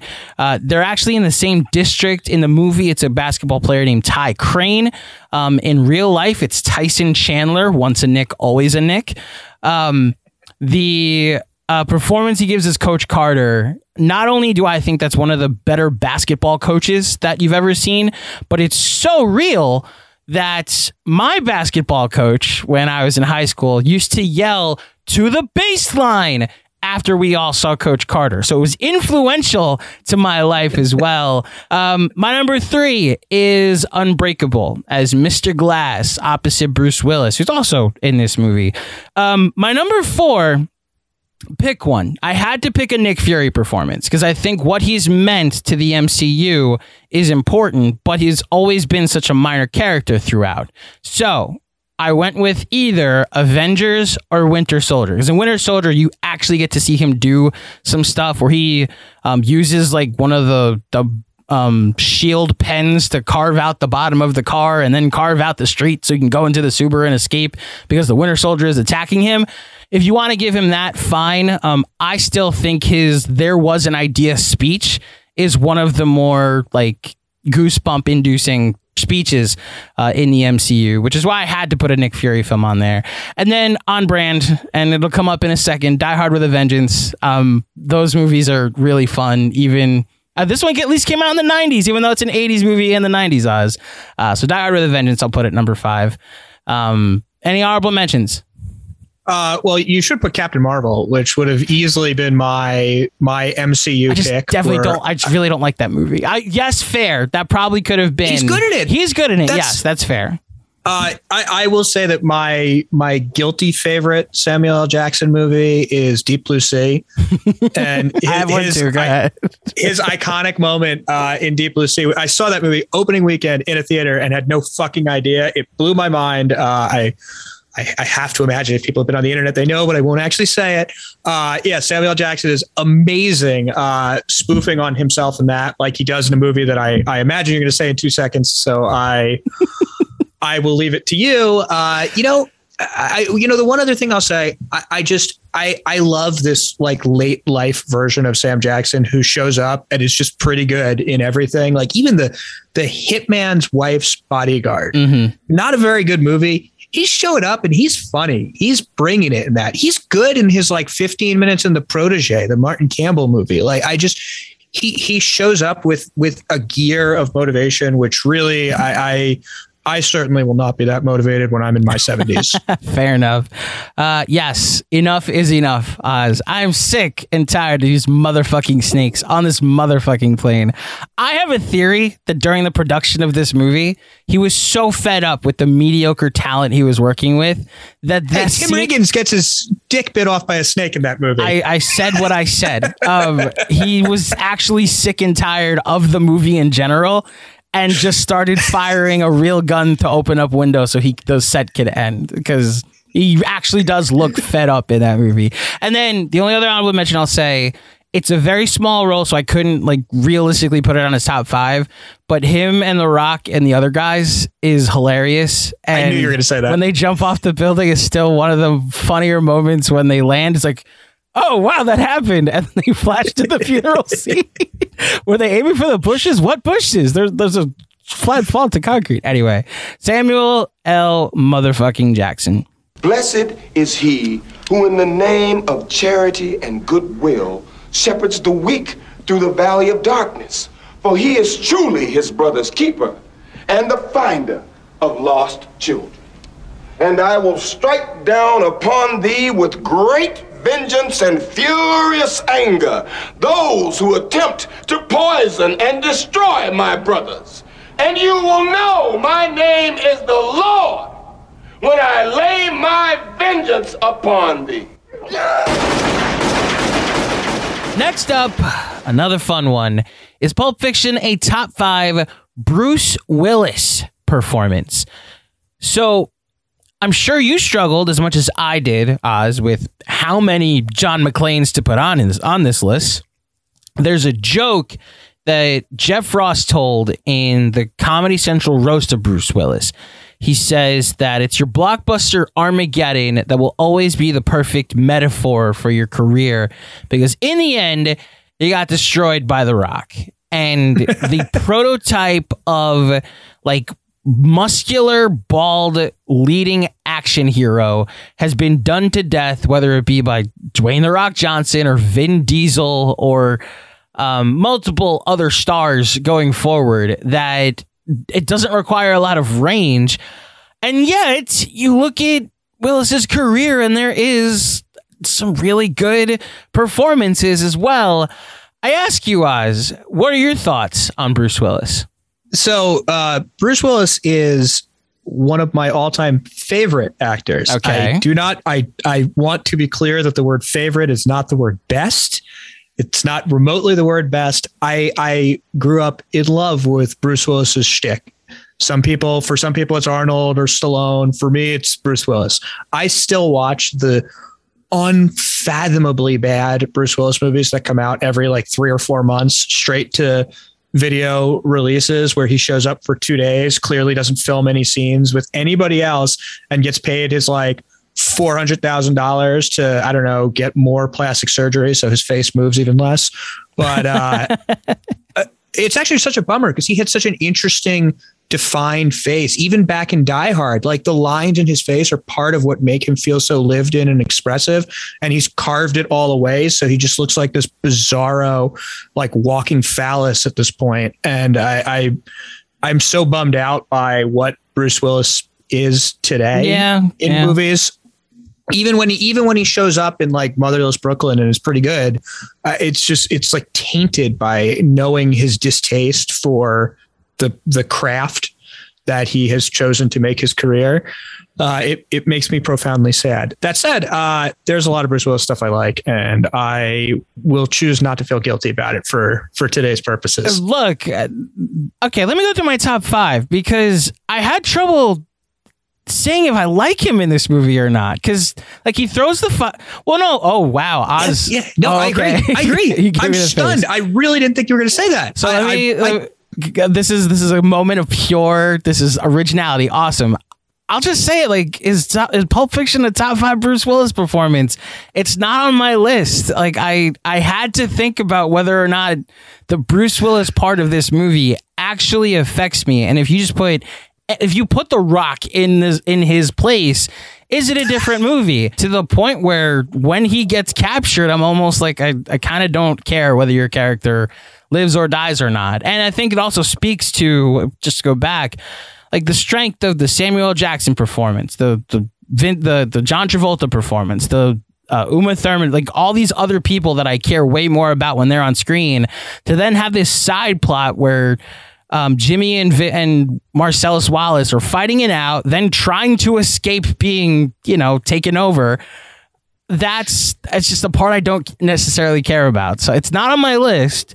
My top five Bruce Willis performances: um, Die Hard one, duh. John McClane for everything I just said. My favorite Christmas movie. We'll talk about it when we get to Christmas on this podcast. Spoilers. Yes. Um, number two, and don't hate me, Oz, is Die Hard with a Vengeance because again, this is how I like my Bruce Willis. I need him to be an action star, and I promise this is my last Die Hard. Though I promise I will not say another Die Hard. Um, my number three is The Fifth Element, which is basically um, Die Hard, but in the future with uh, the lady from Resident Evil and a now very annoying Chris Tucker performance. Number four is The Sixth Sense, which when I mentioned that there's some prestige stuff on his radar, I, do we? Is there a point of saying spoiler alert for The Sixth Sense? Everybody knows No. what. Oh, Everyone knows. Everyone knows. Okay.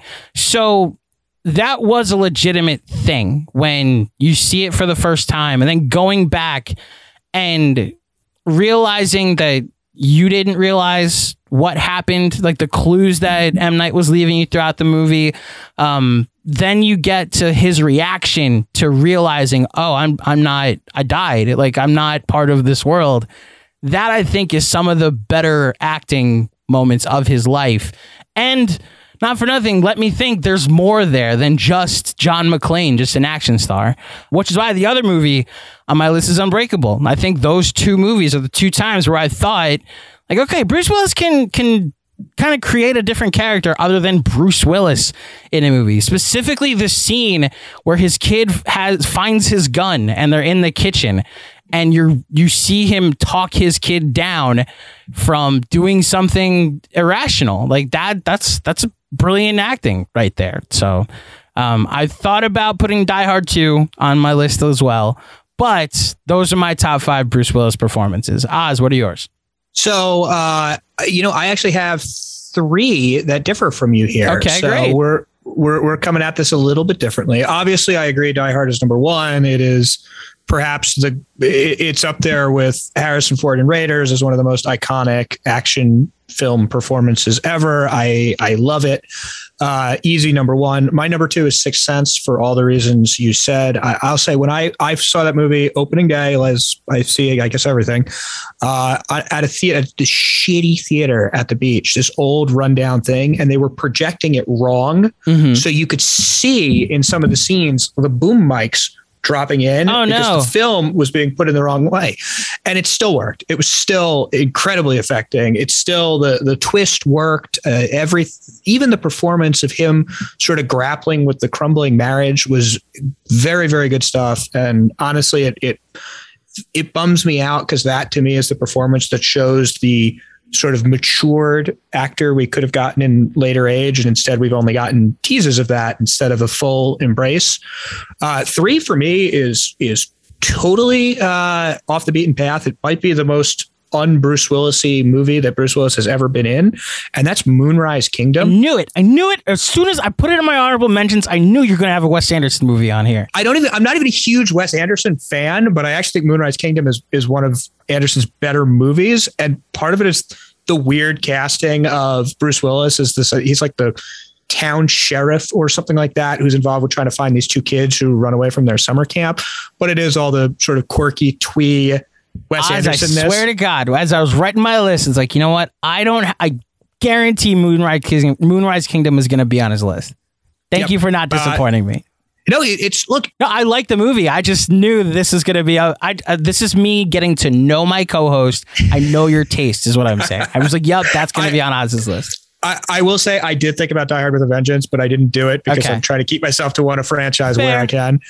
Uh, four for me is Looper, which oh is wow, the okay, yeah. it's it's the rather good Rian Johnson sci-fi movie where Bruce Willis is sent back in time to kill people, and then it turns out he's assigned to kill himself, who's played by Joseph Gordon-Levitt. Uh, Rian Johnson has gone on to greater fame with The Last Jedi uh, and Knives Out, but. Uh, yeah, Rian Johnson, very, very talented director, and I would recommend Looper for uh, the rare, motivated, very late career Bruce Willis performance.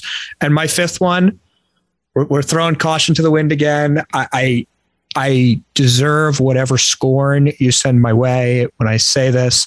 I, I will say that I think he he has a complete character arc. He actually moved me when I first saw this movie in theaters. Uh, it's funny. The action works. He's good in the action. Uh, it's Fuck a are you good about to dad say? role. Number five for Bruce Willis is Armageddon. I knew it. Let's go.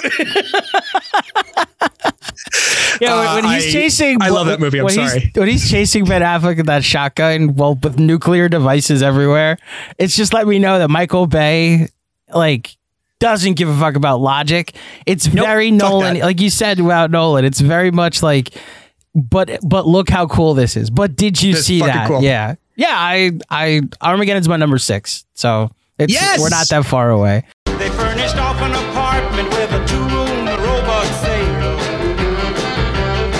The coolerator was crammed with TV dinners and ginger ale. But when Pierre found So next up is genre, and I struggled last week because I may just not know what, unless it's obvious, like The Dark Knight, um, what genre these movies are in. So is Pulp Fiction a top five black comedy crime film? Now, Oz, how do you define black comedy crime? Well, I, I think I think it's sort of two things mushed together here. So it's a black comedy, which is a comedy that where the humor comes from dark situations or cynical views of the world, um, and it also has to involve some element of crimin- criminal scheming or anything like that. I tried to avoid like straight heist movies, but uh, you know the the something that deals with criminals, dark dark senses of humor, things of that nature. Uh, yeah, it's a little bit of a, a wishy-washy definition. So I, I, I'm curious what you came up with here. Also, it's it's your turn to go first, I think. Yeah, because I went first for Bruce Willis. Um, because again, I think your list will be the one that matters, and then my list will be three. Uh, I will say I do have three legitimate. Says on Wikipedia, black comedy crime, and then I'm going to throw a bunch at you to see if you let me put them on the list. Okay, but go ahead, your list. My number one, and I'm, I'm sticking to one per director again here, or else it would these lists would be crazy. My number one's going to be Fargo. Okay. Which is awesome and wonderful and hilarious. And Frances McDormand is the best. And the Coen brothers are amazing. Uh, Fargo's number one. My number two is The Sting, which is the Okay. which is the famed Paul Newman, Robert Redford as grifters movies. It has Robert Shaw as the bad guy. He also famously played the bad guy in From Russia with Love. Uh, it's it's really funny and compelling and just sort of surprising material. I, at at that point, Newman had been sort of on a on the downswing of his career, and it it kind of pulled him back up. It's just it's also the the movie star charisma between the two of them doing this sort of dark comedy is uh, electric. So the Sting's my number two. Three is a more recent, more art house movie that I absolutely adore called In Bruges with Colin Farrell as a knucklehead fuck up hitman who's sent off to Bruges because he fucked up a job. And he basically pals around and gets drunk with Brendan Gleeson for an hour and a half until some dark shit happens in the last act. Uh, very good stuff, very funny stuff. My number four, another recent one is Kiss Kiss Bang Bang. I assume it is a nuclear hot take to prefer Kiss Kiss Bang Bang to Pulp Fiction, but here we are. Uh, it is amazing. It is the Robert Downey Jr. resurrection movie. It's hilarious. And fifth for me is Pulp Fiction, and I have a ton of honorable mentions here. So let me start with this. Pulp Fiction is my number one. I think the the very best version of this, not unintentional comedy, but finding humor in situations that aren't funny. The best versions of that happen in this movie. Um, I laughed the first time and the most recent time that Marvin's head got shut off. Christopher Walken talking about hiding a watch up his butt while telling Bruce Willis as a kid that his dad is dead. Uh, the cleaning of Marvin's head, the, the entire wolf sequence, the reviving Mia when they go to the drug dealer's house. Yeah, there's humor written into all of these scenes. Uh, I think the best versions of that happen in Pulp Fiction, and then my number two is Fargo for every reason that she said. So we're we're have two matches so far. The rest of my list, do you think of The Wolf of Wall Street as a black comedy movie, or or is it more of a biopic? I don't think it's really. A, I, I think it's more of a biopic Okay. drama. I don't. I don't think it. I don't think it. It's not like a. Yes, it's about a bad guy who does shitty things, but it it seems to me that it's more of like a a crime epic, like Goodfellas or Scarface or Mhm. something, than it is a uh, this sort of thing. Okay, I agree with you. I will just say, first line of Wikipedia: Wolf of Wall Street is a 2013 American epic biographical black comedy crime. so maybe I went back and wrote this before we started recording today, but We're, we're gonna check the IP address. Exactly. So I will say, in my list of seven movies to ask you, Kiss Kiss Bang Bang and In Bruges are on those lists. So I will make those two my three and my four, and then I'm just gonna throw a bunch of you, bunch of you to see if you let me put them at my number five because I already asked about Wolf of Wall Street. Um, will you let me put Uncut Gems at number five? You think? I, yeah, fuck yeah. Sure, why don't think- I don't- Okay. Is it funny? I don't know if it's funny. I don't know if it's comedy. enough that And a lot of it is funny. in that movie. Is the point? Like, Fine. the whole sequence, like everything he's yelling at them while he's got them locked up and he's watching the Kevin Garnett game. You You know, know, why? Why would you show it to me if I if I can't have it? Why would- You- you- exactly. You, you get See? to have it. Yeah. Bingo. Okay. The other ones I had written down were True Romance, obviously. Reservoir Dogs, obviously. Um, would you ever let me put Knives Out on here? Is that more of a whodunit? You know, uh, I put Knives Out on my list too. I I left it off because I think it's more of a whodunit, but I, I had it as my as an honorable mention also. Okay. So that's that's the black comedy crime genre, which Pulp Fiction does make our list. I think this is one of the few that we're like very far away from, though, which will be interesting with Yeah. our scores later. So, and my my quickie runners up, uh, I, I really like Spring Breakers. I tossed that on there. Mhm. Trainspotting, Burn After Reading, but I'm sticking to one Coen's and Oh, Game sh- Night. Game night. Wow, good call, Oz. Jeez. Game ahead. Night is a strange ass movie with Rachel McAdams and uh, uh, oh god, what's his name uh, from? Oh my God! Now I'm Arrested blanking on it. Yes, uh, a guy from Ozark, yeah, Jason Bateman. Jason Uh, Bateman. There we go. We did it. Go Dodgers. So uh, yeah, it, uh, about people who play a game, which may or may not be a real murder adventure that's happening around them. Uh, it's really, really funny and tragically underseen. So I would strongly recommend finding Game Night. Game night has no business being as good as it is. Just flat None, out, none, no business none. being like. There's a scene where they're passing around an egg that they're stealing from a house. And they're all passing at each other across that. It's all in one take, and it's like, did It's Roger did Roger Deakins do this movie? What is happening? The Palme d'Or winner every year. So the Cannes Film Festival happens middle of the year normally. Oz. It's usually in the summer, yeah, early summer, late spring, early so summer. So late spring, early summer. And for me, whenever I hear who wins the Palme d'Or, that's an early indication that like Oscar season has started. So Pulp Fiction wins it this year. And we're asking, is Pulp Fiction a top five Palme d'Or winner of all time? So Oz, if you could go into detail of the significance of Pulp Fiction winning this and just the, you know, the the reward and how much it matters in general. I mean, I, I it is, I think, the the single most important award that a film can win that isn't the Oscar for Best Picture. And I, think to the extent that you care more about the vindication of the serious European film community, especially through sort of the French and Italian New Wave in the 50s and 60s, up through the far better work that was happening in in Europe in the 70s and 80s, you you get a well, sorry, in the 80s, 70s US cinema is very good, but you get this interesting perspective of what's great around the world. There are obviously quirks and eccentricities to the the tastes that go into Cannes, and it tends to be much more highbrow. But I think if if, if you run through a list of what wins every year, it's not as highbrow or intimidating as you might think. And even some of the movies that may have the the little two inch barrier, as as director Bong said, uh, of subtitles, tend to be things that are are fairly approachable and easy to engage with as a U.S. audience. Now, I haven't seen this year's winner, Titan, That's which I I, gather is the you. most it's the most batshit fucking movie ever, from what I hear. I'm seeing it at New York Film Fest next week. You but, are um, okay. Can I just read the the plot synopsis of this movie? oh yeah, you should take a minute on this because it's fucking whacked. A mentally disturbed woman becomes pregnant after having sex with a car. Yep. That's the movie called Titan or Titanium. Titan. Titan. The, okay. trail, the trailer just went up today, which you should watch because it's fucking batshit. I, again, the plot synopsis I just read. So my top five Palme d'Or winners of all time. Um, Parasite's my number one. It's a recent one, obviously, and Parasite uh, has a case for like my top ten ever.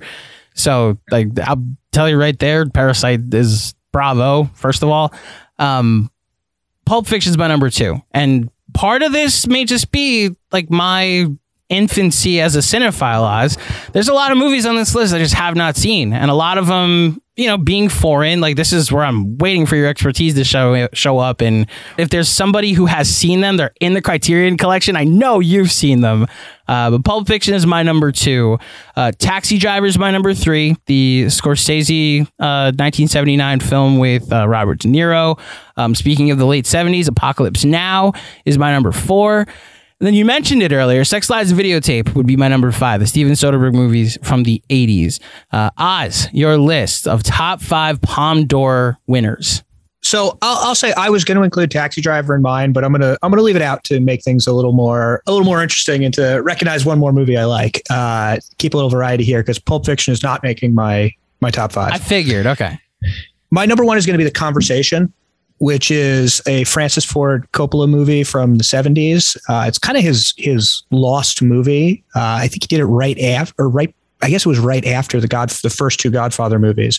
Uh, it's Gene Hackman as a fellow who works for a, a surveillance company, listening in on phone calls, and he hears a murder happen, and then it, it's perhaps less of a, an action movie than Blowout, but it's a similar it's a similar elevator pitch. Uh, he he's sort of grappling with the guilt of what he should do because he feels ethically bound not to out what's happening in the things that he records, but he has this sort of Catholic, very Catholic motivation to investigate it and follow up. It's really good. It's probably the best work of Gene Hackman's career. Uh, definitely worth tracking down. Uh, my number two, I, I looked this up. I believe it was recently rated by the British Film Institute as the greatest British film ever made. Is The Third Man, which is one of the early. It's one of the early film film noirs. Uh, it- it's about an American who goes to Vienna uh, in like it's like 1949 or something like that, immediately after the war, to investigate the disappearance of a friend, played by Orson Welles. Uh, it is beautifully made. It's really compelling. It, it actually it, it holds up quite wonderfully today. So the third man is going to be my number two. Uh, my number three, we're gonna we're gonna go we're gonna push it here a little, and we're, We're gonna say going the further um, back than the third man. not we're not going further back. We're, It's more recent, but we're we're going to do a, a Jacques Demy movie, The Umbrellas of Cherbourg. Oh, wow. This is this is something that that I assume nobody listening to this has ever heard of. It's uh, a romance movie that is also a musical. Uh, all of the dialogue is sung through. Uh, I know I, I've lost everyone's interest on this one at this point. No, people Uh, like but it's musicals. actually- You're good. it, it's really good. It's about a woman who deals with sort of the strife. Uh, she she it's called the umbrellas of because she works in an umbrella store, but she deals with the strife of her husband going off to war in the Algerian War, and then him coming back and sort of w- what it's like for their relationship, for him to have gone through that trauma. Uh, it's it's really good, moving stuff. A little upsetting. Uh, um, my fourth is going to be Kagemusha, which is an Akira Kurosawa movie. Oh, I, It's it's I should have known one the- Kurosawa was coming. Okay. Yeah, it's one. It's one of his lesser known, but uh, it's very good. It's about sort of this this poor fellow who's forced to uh, impersonate a feudal lord, uh, and it just kind of builds and builds from there. All of Kurosawa's movies are basically all of them are amazing and worth your time and energy to track out. And when you watch them, you'll see, oh shit, I've seen 20 movies that rip this off, and Kagemusha is no exception. And finally, I'm going to go with Shoplifters, which was a Japanese wow. movie. Yeah, a couple years from- ago. Yeah, two or three years ago. Uh, it's about a found family in Japan who, in effect, makes makes a living together by shoplifting, and it, it seems like it should be a very boring thing, but it's actually a, a really compelling, moving human piece. This wonderful character drama of these people who've chosen to make a life together. In in a way, it actually has a. I, I- think it, it would be a really interesting double feature with Parasite, which is also wonderful. But the the two just of them, thinking the same thing, man. Jeez. yeah, they they pair together really nicely, and I, I that that should be easy to find because it's like three years old. That that's definitely definitely definitely worth your two hours if you want to expand your horizons a little bit. But yeah, there's there's a lot of cool stuff that's won the Palme d'Or. I don't think either of us mentioned Mash, for example, which is obviously like it's a masterful movie that everyone everyone should see, and obviously it turned into a wonderful TV show. There's the piano, which is Jane Campion's legendary movie, and now she's back in the hunt this year with Power of the Dog, which is good. So there's there's blue is the warmest color I like. There's just a lot of really interesting stuff that's surprisingly accessible. Not everything is Titane, but I know there's a feel to something that plays a con that it's only for uh, douchebag assholes like me. But it's not always the case. There's some approachable stuff. Everyone likes Taxi Driver. There, there's there's stuff that folks who are looking to push just a little beyond, you know, your Marvel bullshit, uh, can find to embrace in in the Palme d'Or. I am stunned that you didn't say Tree of Life because that was the other. Oh, yeah, that was my first no. honorable mention. You don't like that movie? It's fine. I'm not a Terrence Malick person. Oh my God, John misrepresented you because I'm not a Terrence Oh, yeah. Malick person either. But No. I think he's made one movie I like, and it's Tree of Life. Wow. Uh, Tree of Life is my favorite Terrence Malick movie, but Terrence Malick is is far, far, far from my favorite director. Did we just become best friends again? God Again, damn it, Oz. yeah. There you go. Okay. We're having a good one this week. We With are. all this agreement. haven't What is this? You haven't taken out an entire decade or Christian Bale yet. so we're good so far. Marvin, what do you make of all this? Man, I don't even have an opinion. Well, you gotta have an opinion.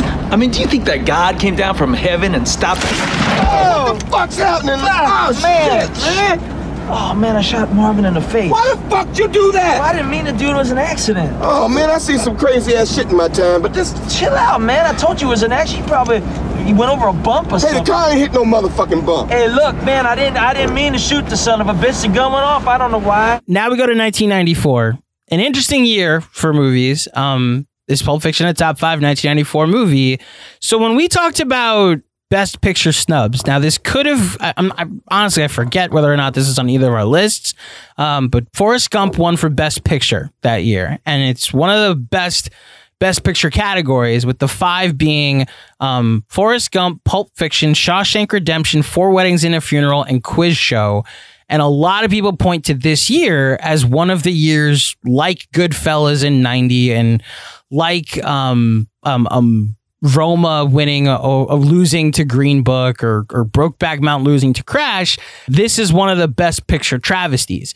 So it's interesting how you're to feel because I've seen how you feel about Pulp Fiction so far, about where it ranks in the movies that came out. Like there are other movies that aren't, you know, best picture nominees that we didn't even mention just yet. There's some animation and some kids stuff that absolutely will be coming up in just a second. But how do you view 1994 as a year and specifically the controversy of Pulp, if you want to call it that, of Pulp Fiction not being recognized the way it should have at the Oscars? Here's the problem with that controversy. Which one should have won? Mm-hmm. Leaving aside that I actually think Forrest Gump is is good. I do too. Not, not perfect. Weird it's good. Apparently, Uh, it's weird to say that it's good, but yeah, I do too. Not a popular opinion these days. Uh, it's good. Uh, leaving leaving that out, I, I I I would not say that that Pulp is the movie that I would pick as the snub. And if I were to pick one that is the biggest snub of the year for Best Picture, it would be the one that played on TNT every Saturday afternoon for my entire life. Uh, which, if you haven't guessed now, you'll hear momentarily when I run down my top five. The So, agreement uh, on this episode, I swear to God. no, this is good. this is, we've had some back and forth. We've had some arguments in our first three episodes. It's good that we can also show why we ever decided to do a podcast together. So I, I I'm right there with you on what you're what you're talking about. The cable movie. No no joke. When I went to Clearwater a couple weeks uh, a couple months ago, at the end of Jul- end of June, um, there was a day because Florida where it poured and we were stuck inside watching USA and this movie was playing because it's on every weekend. So it is. It's it's magic. Yeah. So yeah, I've I've seen the Shawshank Redemption more times than I can count. Uh, it's my number one for 1994. I've There I've, you go. I've I've lost any objectivity here. I've seen it too many times. It it it's amazing. It works every time. I feel feelings every time. Uh, Shawshank's my number one. My number two. This may be a little bit of a stranger choice, but uh, it's Leon the Professional, whichever title you want to give it, which is the wonder Natalie Portman is that her? Uh-huh. Yeah. Okay. There you go. Yep. Uh, and perhaps more importantly, Gary Oldman uh, and Jean Reno. Uh, it's is the lead. It's a Luc Besson movie. I know, I know Luc Besson is like ultra canceled these days, but leaving that aside, uh, it, it's about a hitman named Leon who is A professional. who- Sorry, a professional. I Uh, had he is to. a professional. Uh, who who meets this girl played by a young Natalie Portman and trains her to be an assassin. Now there are some elements that I imagine will not have aged. I haven't seen it in a couple of years. I imagine that some of the elements of the sort of quasi oh god, it is kind of like a quasi romance between uh, the Jean Reno character and the Natalie Portman character, who is 12. I repeat, are probably not ideal, but the movie is incredibly compelling. It's incredibly well made. It's really exciting. Uh, Luc Besson has already come up today for The Fifth Element, uh, who is a masterful action director, even if he is also a rancid piece of shit. So uh, my number three is a movie that I suspect I won't be the only one naming, and that is my favorite of the modern Disney animated classics, and that is The Lion King, which I think I saw like four times in theaters when I was nine years old. It's the first movie that my little sister ever saw in a theater when she was not yet one. Uh, the Lion King is amazing. Uh, my number four is Ed Wood, which is perhaps my favorite Tim Burton movie about the worst movie director ever to live. Uh, it's also transgressive and weird in a lot of strange ways that I think age it wonderfully as opposed to all of these other movies we're talking about. And uh, maybe this surprised you, Andrew, but my number five is Pulp Fiction. It Oh, makes- at this at this makes my- point, I was wondering if it even would make it, but okay. Yep. All right, so it doesn't make your list. It's, I mean, it's, it's also not my number one. So, like, spoiler for that. But my number one, you hinted at it, and this is, this is where I had to be like realistic about what my number one movie of 1994 would be. I was six years old in 1994, so there's no scenario where the VHS of The Lion King that got played 100 times a day um, was not going to be my number one. Um, I, I don't even have to say more about The Lion. I don't need to give a review of The Lion King. You guys know what I'm talking about. There was a weird ass CGI version of it that came out two years ago, and it made a bajillion dollars. So yeah, The Lion King's my number one. Shawshank's my number two. I will save my thoughts for when we do it.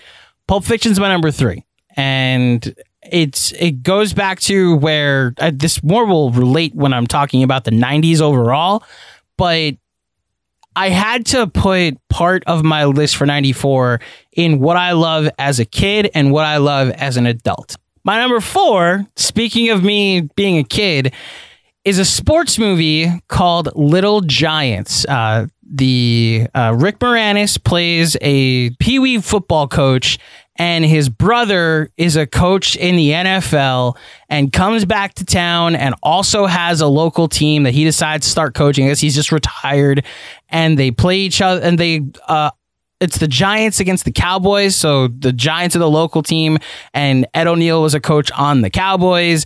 And it's just it's loads of fun. Um, I'm pretty sure I had a Pee Wee like little league nickname called Icebox as a kid.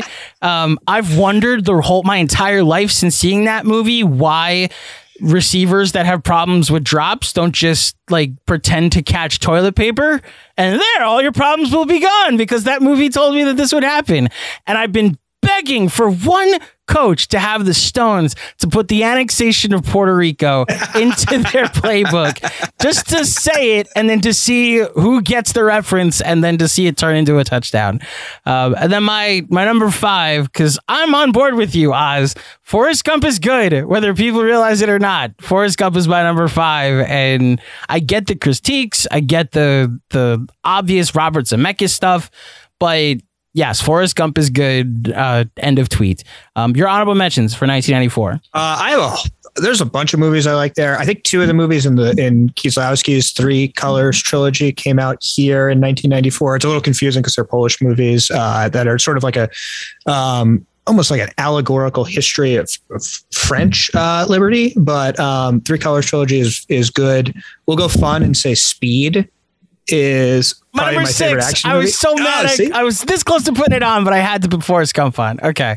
Uh, there's a fucking great documentary that came out that year called Hoop Dreams, which is uh, one of the greatest documentaries ever made, as far as I'm concerned. Uh, and I, I, had a, I like Four Weddings and a Funeral. That's really good. And I, I probably shouldn't admit this, but I think Interview with a Vampire is pretty good, also. Well, so I mentioned last week, Clear Present Danger, the Oh yeah, yeah, the that's- Jack uh, that's Ryan movie 94 was too. 94 Yeah, also. good. So that's on my list. Um, speaking of sports movies, Little Big League, I don't like. I don't love it as a whole. I think like 12 year old becomes manager of the Twins, gets grounded once. It's kind of corny. There's a scene where he's up for like, I'll just be the manager. And then the bench coach decides to quiz him on what he'd do in a situation. And the kid asks like 27 qualifying questions about context. And I just remember being like, that would be me. That would be me if I was ever like asked by the Mets to be the manager. And I was like, yep, I would know. And we would use no analytics, Oz, because gut feel is what matters. And that's why the Mets continue to be one of the worst run franchises.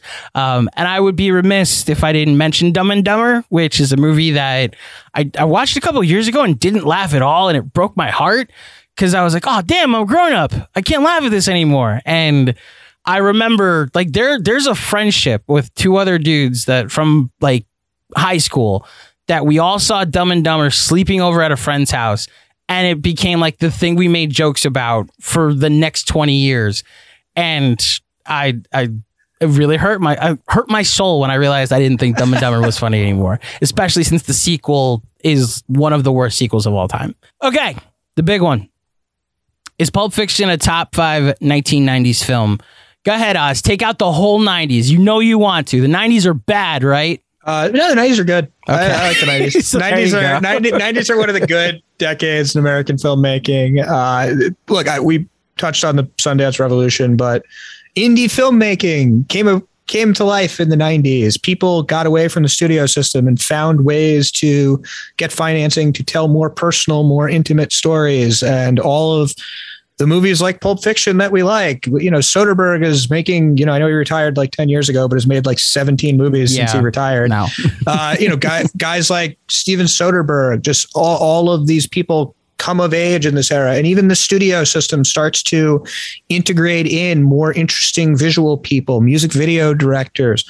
I, I know Michael Bay deserves to get slagged in a bunch of ways, but Michael Bay is visually interesting. You get guys like Fincher. There, there's just a lot of cool stuff that starts to percolate up throughout the 90s. Mainstream stuff is is fine. It's, I think it's probably a hair better than the 80s overall. I mean, maybe it doesn't have the nostalgia factor, but there's a lot of good, enjoyable, like 90s action shit is something that I grew up on. And stuff like Face Off and The Rock is is deeply formative for uh and not Dwayne The Rock. I, Yeah, I mean Michael. Bay. I mean Michael Bay The Rock is deeply formative to the shit I love about movies. So I I like the 90s. I think it's way better than the 80s because it it is if not as good, almost as good when it comes to the blockbuster stuff, and it is radically better when it comes to the serious filmmaking endeavors. Uh, uh, that said, Pulp Fiction will not make my top five Oh of no! the 90s. Okay. And it barely made the top five for 94. So if you throw in, I don't know, let's pick one good movie from the 90s, Go ahead, Goodfellas. one. And There there, you you go. go. We've, we've, we've ousted it. So uh, without giving away the full list, because it will perhaps come up in uh, an episode very soon, uh, we we can pass to you. What the fuck with this episode, Oz? Okay, so it also doesn't make my top five of the 90s. However, here's the deal, and I mentioned it with 94. There's two versions of my 1990s list. There's the I was like born in 88 and watched movies throughout the 90s and like turned 13 in 2001. And then, you know, as a teenager, decided what movies I like. There's like a so basically like there's a list of the 90s from when I was a kid and what I enjoyed, which is why Lion King and Toy Story and Space Jam and other movies like that will be up there for me. Then there's the movies that as an adult and it's like, "Oh, this came out in the 90s and I've already mentioned Jurassic Park or you've mentioned one." Pulp Fiction's my number 7. Like I literally went on Letterboxd, look at all of my my 5-star movies and from the 90s and ranked them and I, I Pulp Fiction just missed. Like Shawshank is above it obviously and I won't say what's on my top 5 because like you mentioned, we have another movie that coming up in a couple uh, in very soon that might show up in a top 5 of the 90s list. Jimmy, lead the way. Boys, get to work. Please would be nice. Come again? I said a please would be nice. Get it straight, Buster. I'm not here to say please. I'm here to tell you what to do. And if self preservation is an instinct you possess, you better fucking do it and do it quick. I'm here to help. If my help's not appreciated, lots of luck, gentlemen. No, no, no, Mr. Wolf. It ain't like that. Your help is definitely appreciated. Mr. appreciated. Wolf, listen. I don't mean disrespect, okay? I respect you. I just don't like people barking orders at me, that's all. If I'm curt with you, it's because time is a factor. I think fast, I talk fast, and I need you guys to act fast if you want to get out of this. So, pretty please, with sugar on top, clean the fucking car. So let's wrap up. We're going to recap the final reviews of Pulp Fiction. I will go first. For Quentin Tarantino directed films, it's my number three. For Quentin Tarantino written screenplays, it's my number two. For John Travolta performances, it's my number three. Uma Thurman performances, it's my number two. Samuel L. motherfucking Jackson performances, it's my number one. Bruce Willis performances. It is not in my top five. For black comedy crime movies, it's my number one. For Palme d'Or winners, it's my number two. For the year of 1994, it is my number three. And in the 1990s, it does not make my list. This gives me an total score of 31 points out of 50, which then gives you Pulp Fiction in the 62nd percentile, which I am very comfortable with. Closer to the top. If you told me there's only 38 better movies in the top 100 of all time great movies, that sounds about right according to my pantheon. Boy, do I love the proof of concept actually working out. Oz, you go. I have a let's see, third place for Tarantino directing, fourth place for Tarantino script, third place for Travolta, second place for ugh, Uma Thurman, uh, a dominant first place for the excellent Samuel L. Jackson, uh, not on the Bruce Willis list. Uh, fifth place on the uh, black comedy crime genre, not on the Palme d'Or. Fifth place for 1994, not on the 1990s. Uh, that gets me to a score of 19, uh, which feels about right. Just a little below average as uh, great films go for me. And yeah, that's I, I feel pretty comfortable with that ranking. Okay. So uh, just to juxtapose it a bit, The Dark Knight got 11 and Pulp Fiction only got eight points higher, which, like, you're still positive, though, more than negative on Pulp Fiction, which is why I'll ask what would be your grade out of 10 on the movie? Uh, probably a nine. So not perfect, but almost perfect. Yeah, a, a, a, a strong eight, a soft nine, a nine. Let's call it a nine. It- A nine. It's a really, it's a really good movie. I think it is, for me at least, and I know you you touched on this point. It's sort of moved into a place of being more important than good in some ways, which is just a complex thing to grapple with in the legacy of the film. But it's it's certainly essential viewing for anyone trying to educate themselves on what film in the 90s is like. And I think there's plenty of genuine merit to to watch here. So we had a very agreeable episode. We Matt, which is weird because I thought our scores would be much closer, but toward the end, this is where the the gap in both of us matters. Um, I need to to offer an olive branch to you. So last week, my dis- ta- the test for Star Wars came up, and I mentioned in John Williams scores that I I had. I, it's not going to change my score at all, but I'd like to offer a correction because like f- there are franchises that matter and there are ones that have really affected my life regardless of you know fans or, or how passionate they can be. So i would like to sub out superman 2 as my number four if that's okay um, and put the beloved john williams score from harry potter and the sorcerer's stone as my number four instead and that is more of an homage to um, the talking to I got from my girlfriend who loves that franchise and was like, "How could you not even mention Harry Potter and the Sorcerer's Stone?" And I was like, "You know what? Because here's the thing: I had it on my honorable mentions, but I got so lost in defending why Star Wars stinks that I had to like go off and defend that before I could even mention that. Oh yeah, he really nailed the Harry Potter score too. So there you go. My new number four for John Williams scores is Harry Potter and the Sorcerer's Stone. That that was your Conor McGregor. I'd like to take the chance to apologize, to absolutely fucking nobody. Exactly. that's right 100% just happened. Perfect. Uh, this is a fun episode, and I think we one thing. I'll just I'll wrap up with Tarantino. Like you mentioned, going on a Tarantino binge. He's one of the because it's only ten movies. Yes, ten movies. There's like there's like a week of Tarantino you can do at any point a year, and I think you'll come away you know happy that you did it. Right? Just skip Grindhouse.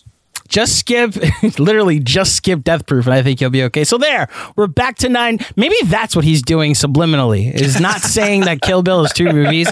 He's saying like Death Proof never happened. I've only done nine movies, guys. There you go. Um, Oz, what would you like to plug before we get out of here? Uh, inventionofdreams.com launching October 1st. Uh, follow me on Twitter at Oz on Movies. Uh, yeah, looking forward to next week's episode. I can already tell you're excited about next week's episode. Uh, follow me on Twitter at Andrew J. Claudio. Follow the pod at Final Review Pod. Follow us on Instagram and Letterboxd by searching for Final Review Podcast. And until next time, thank you for listening. If you dug this episode, head over to iTunes to drop a five star rating and a review. And we'll be back with yet another final review.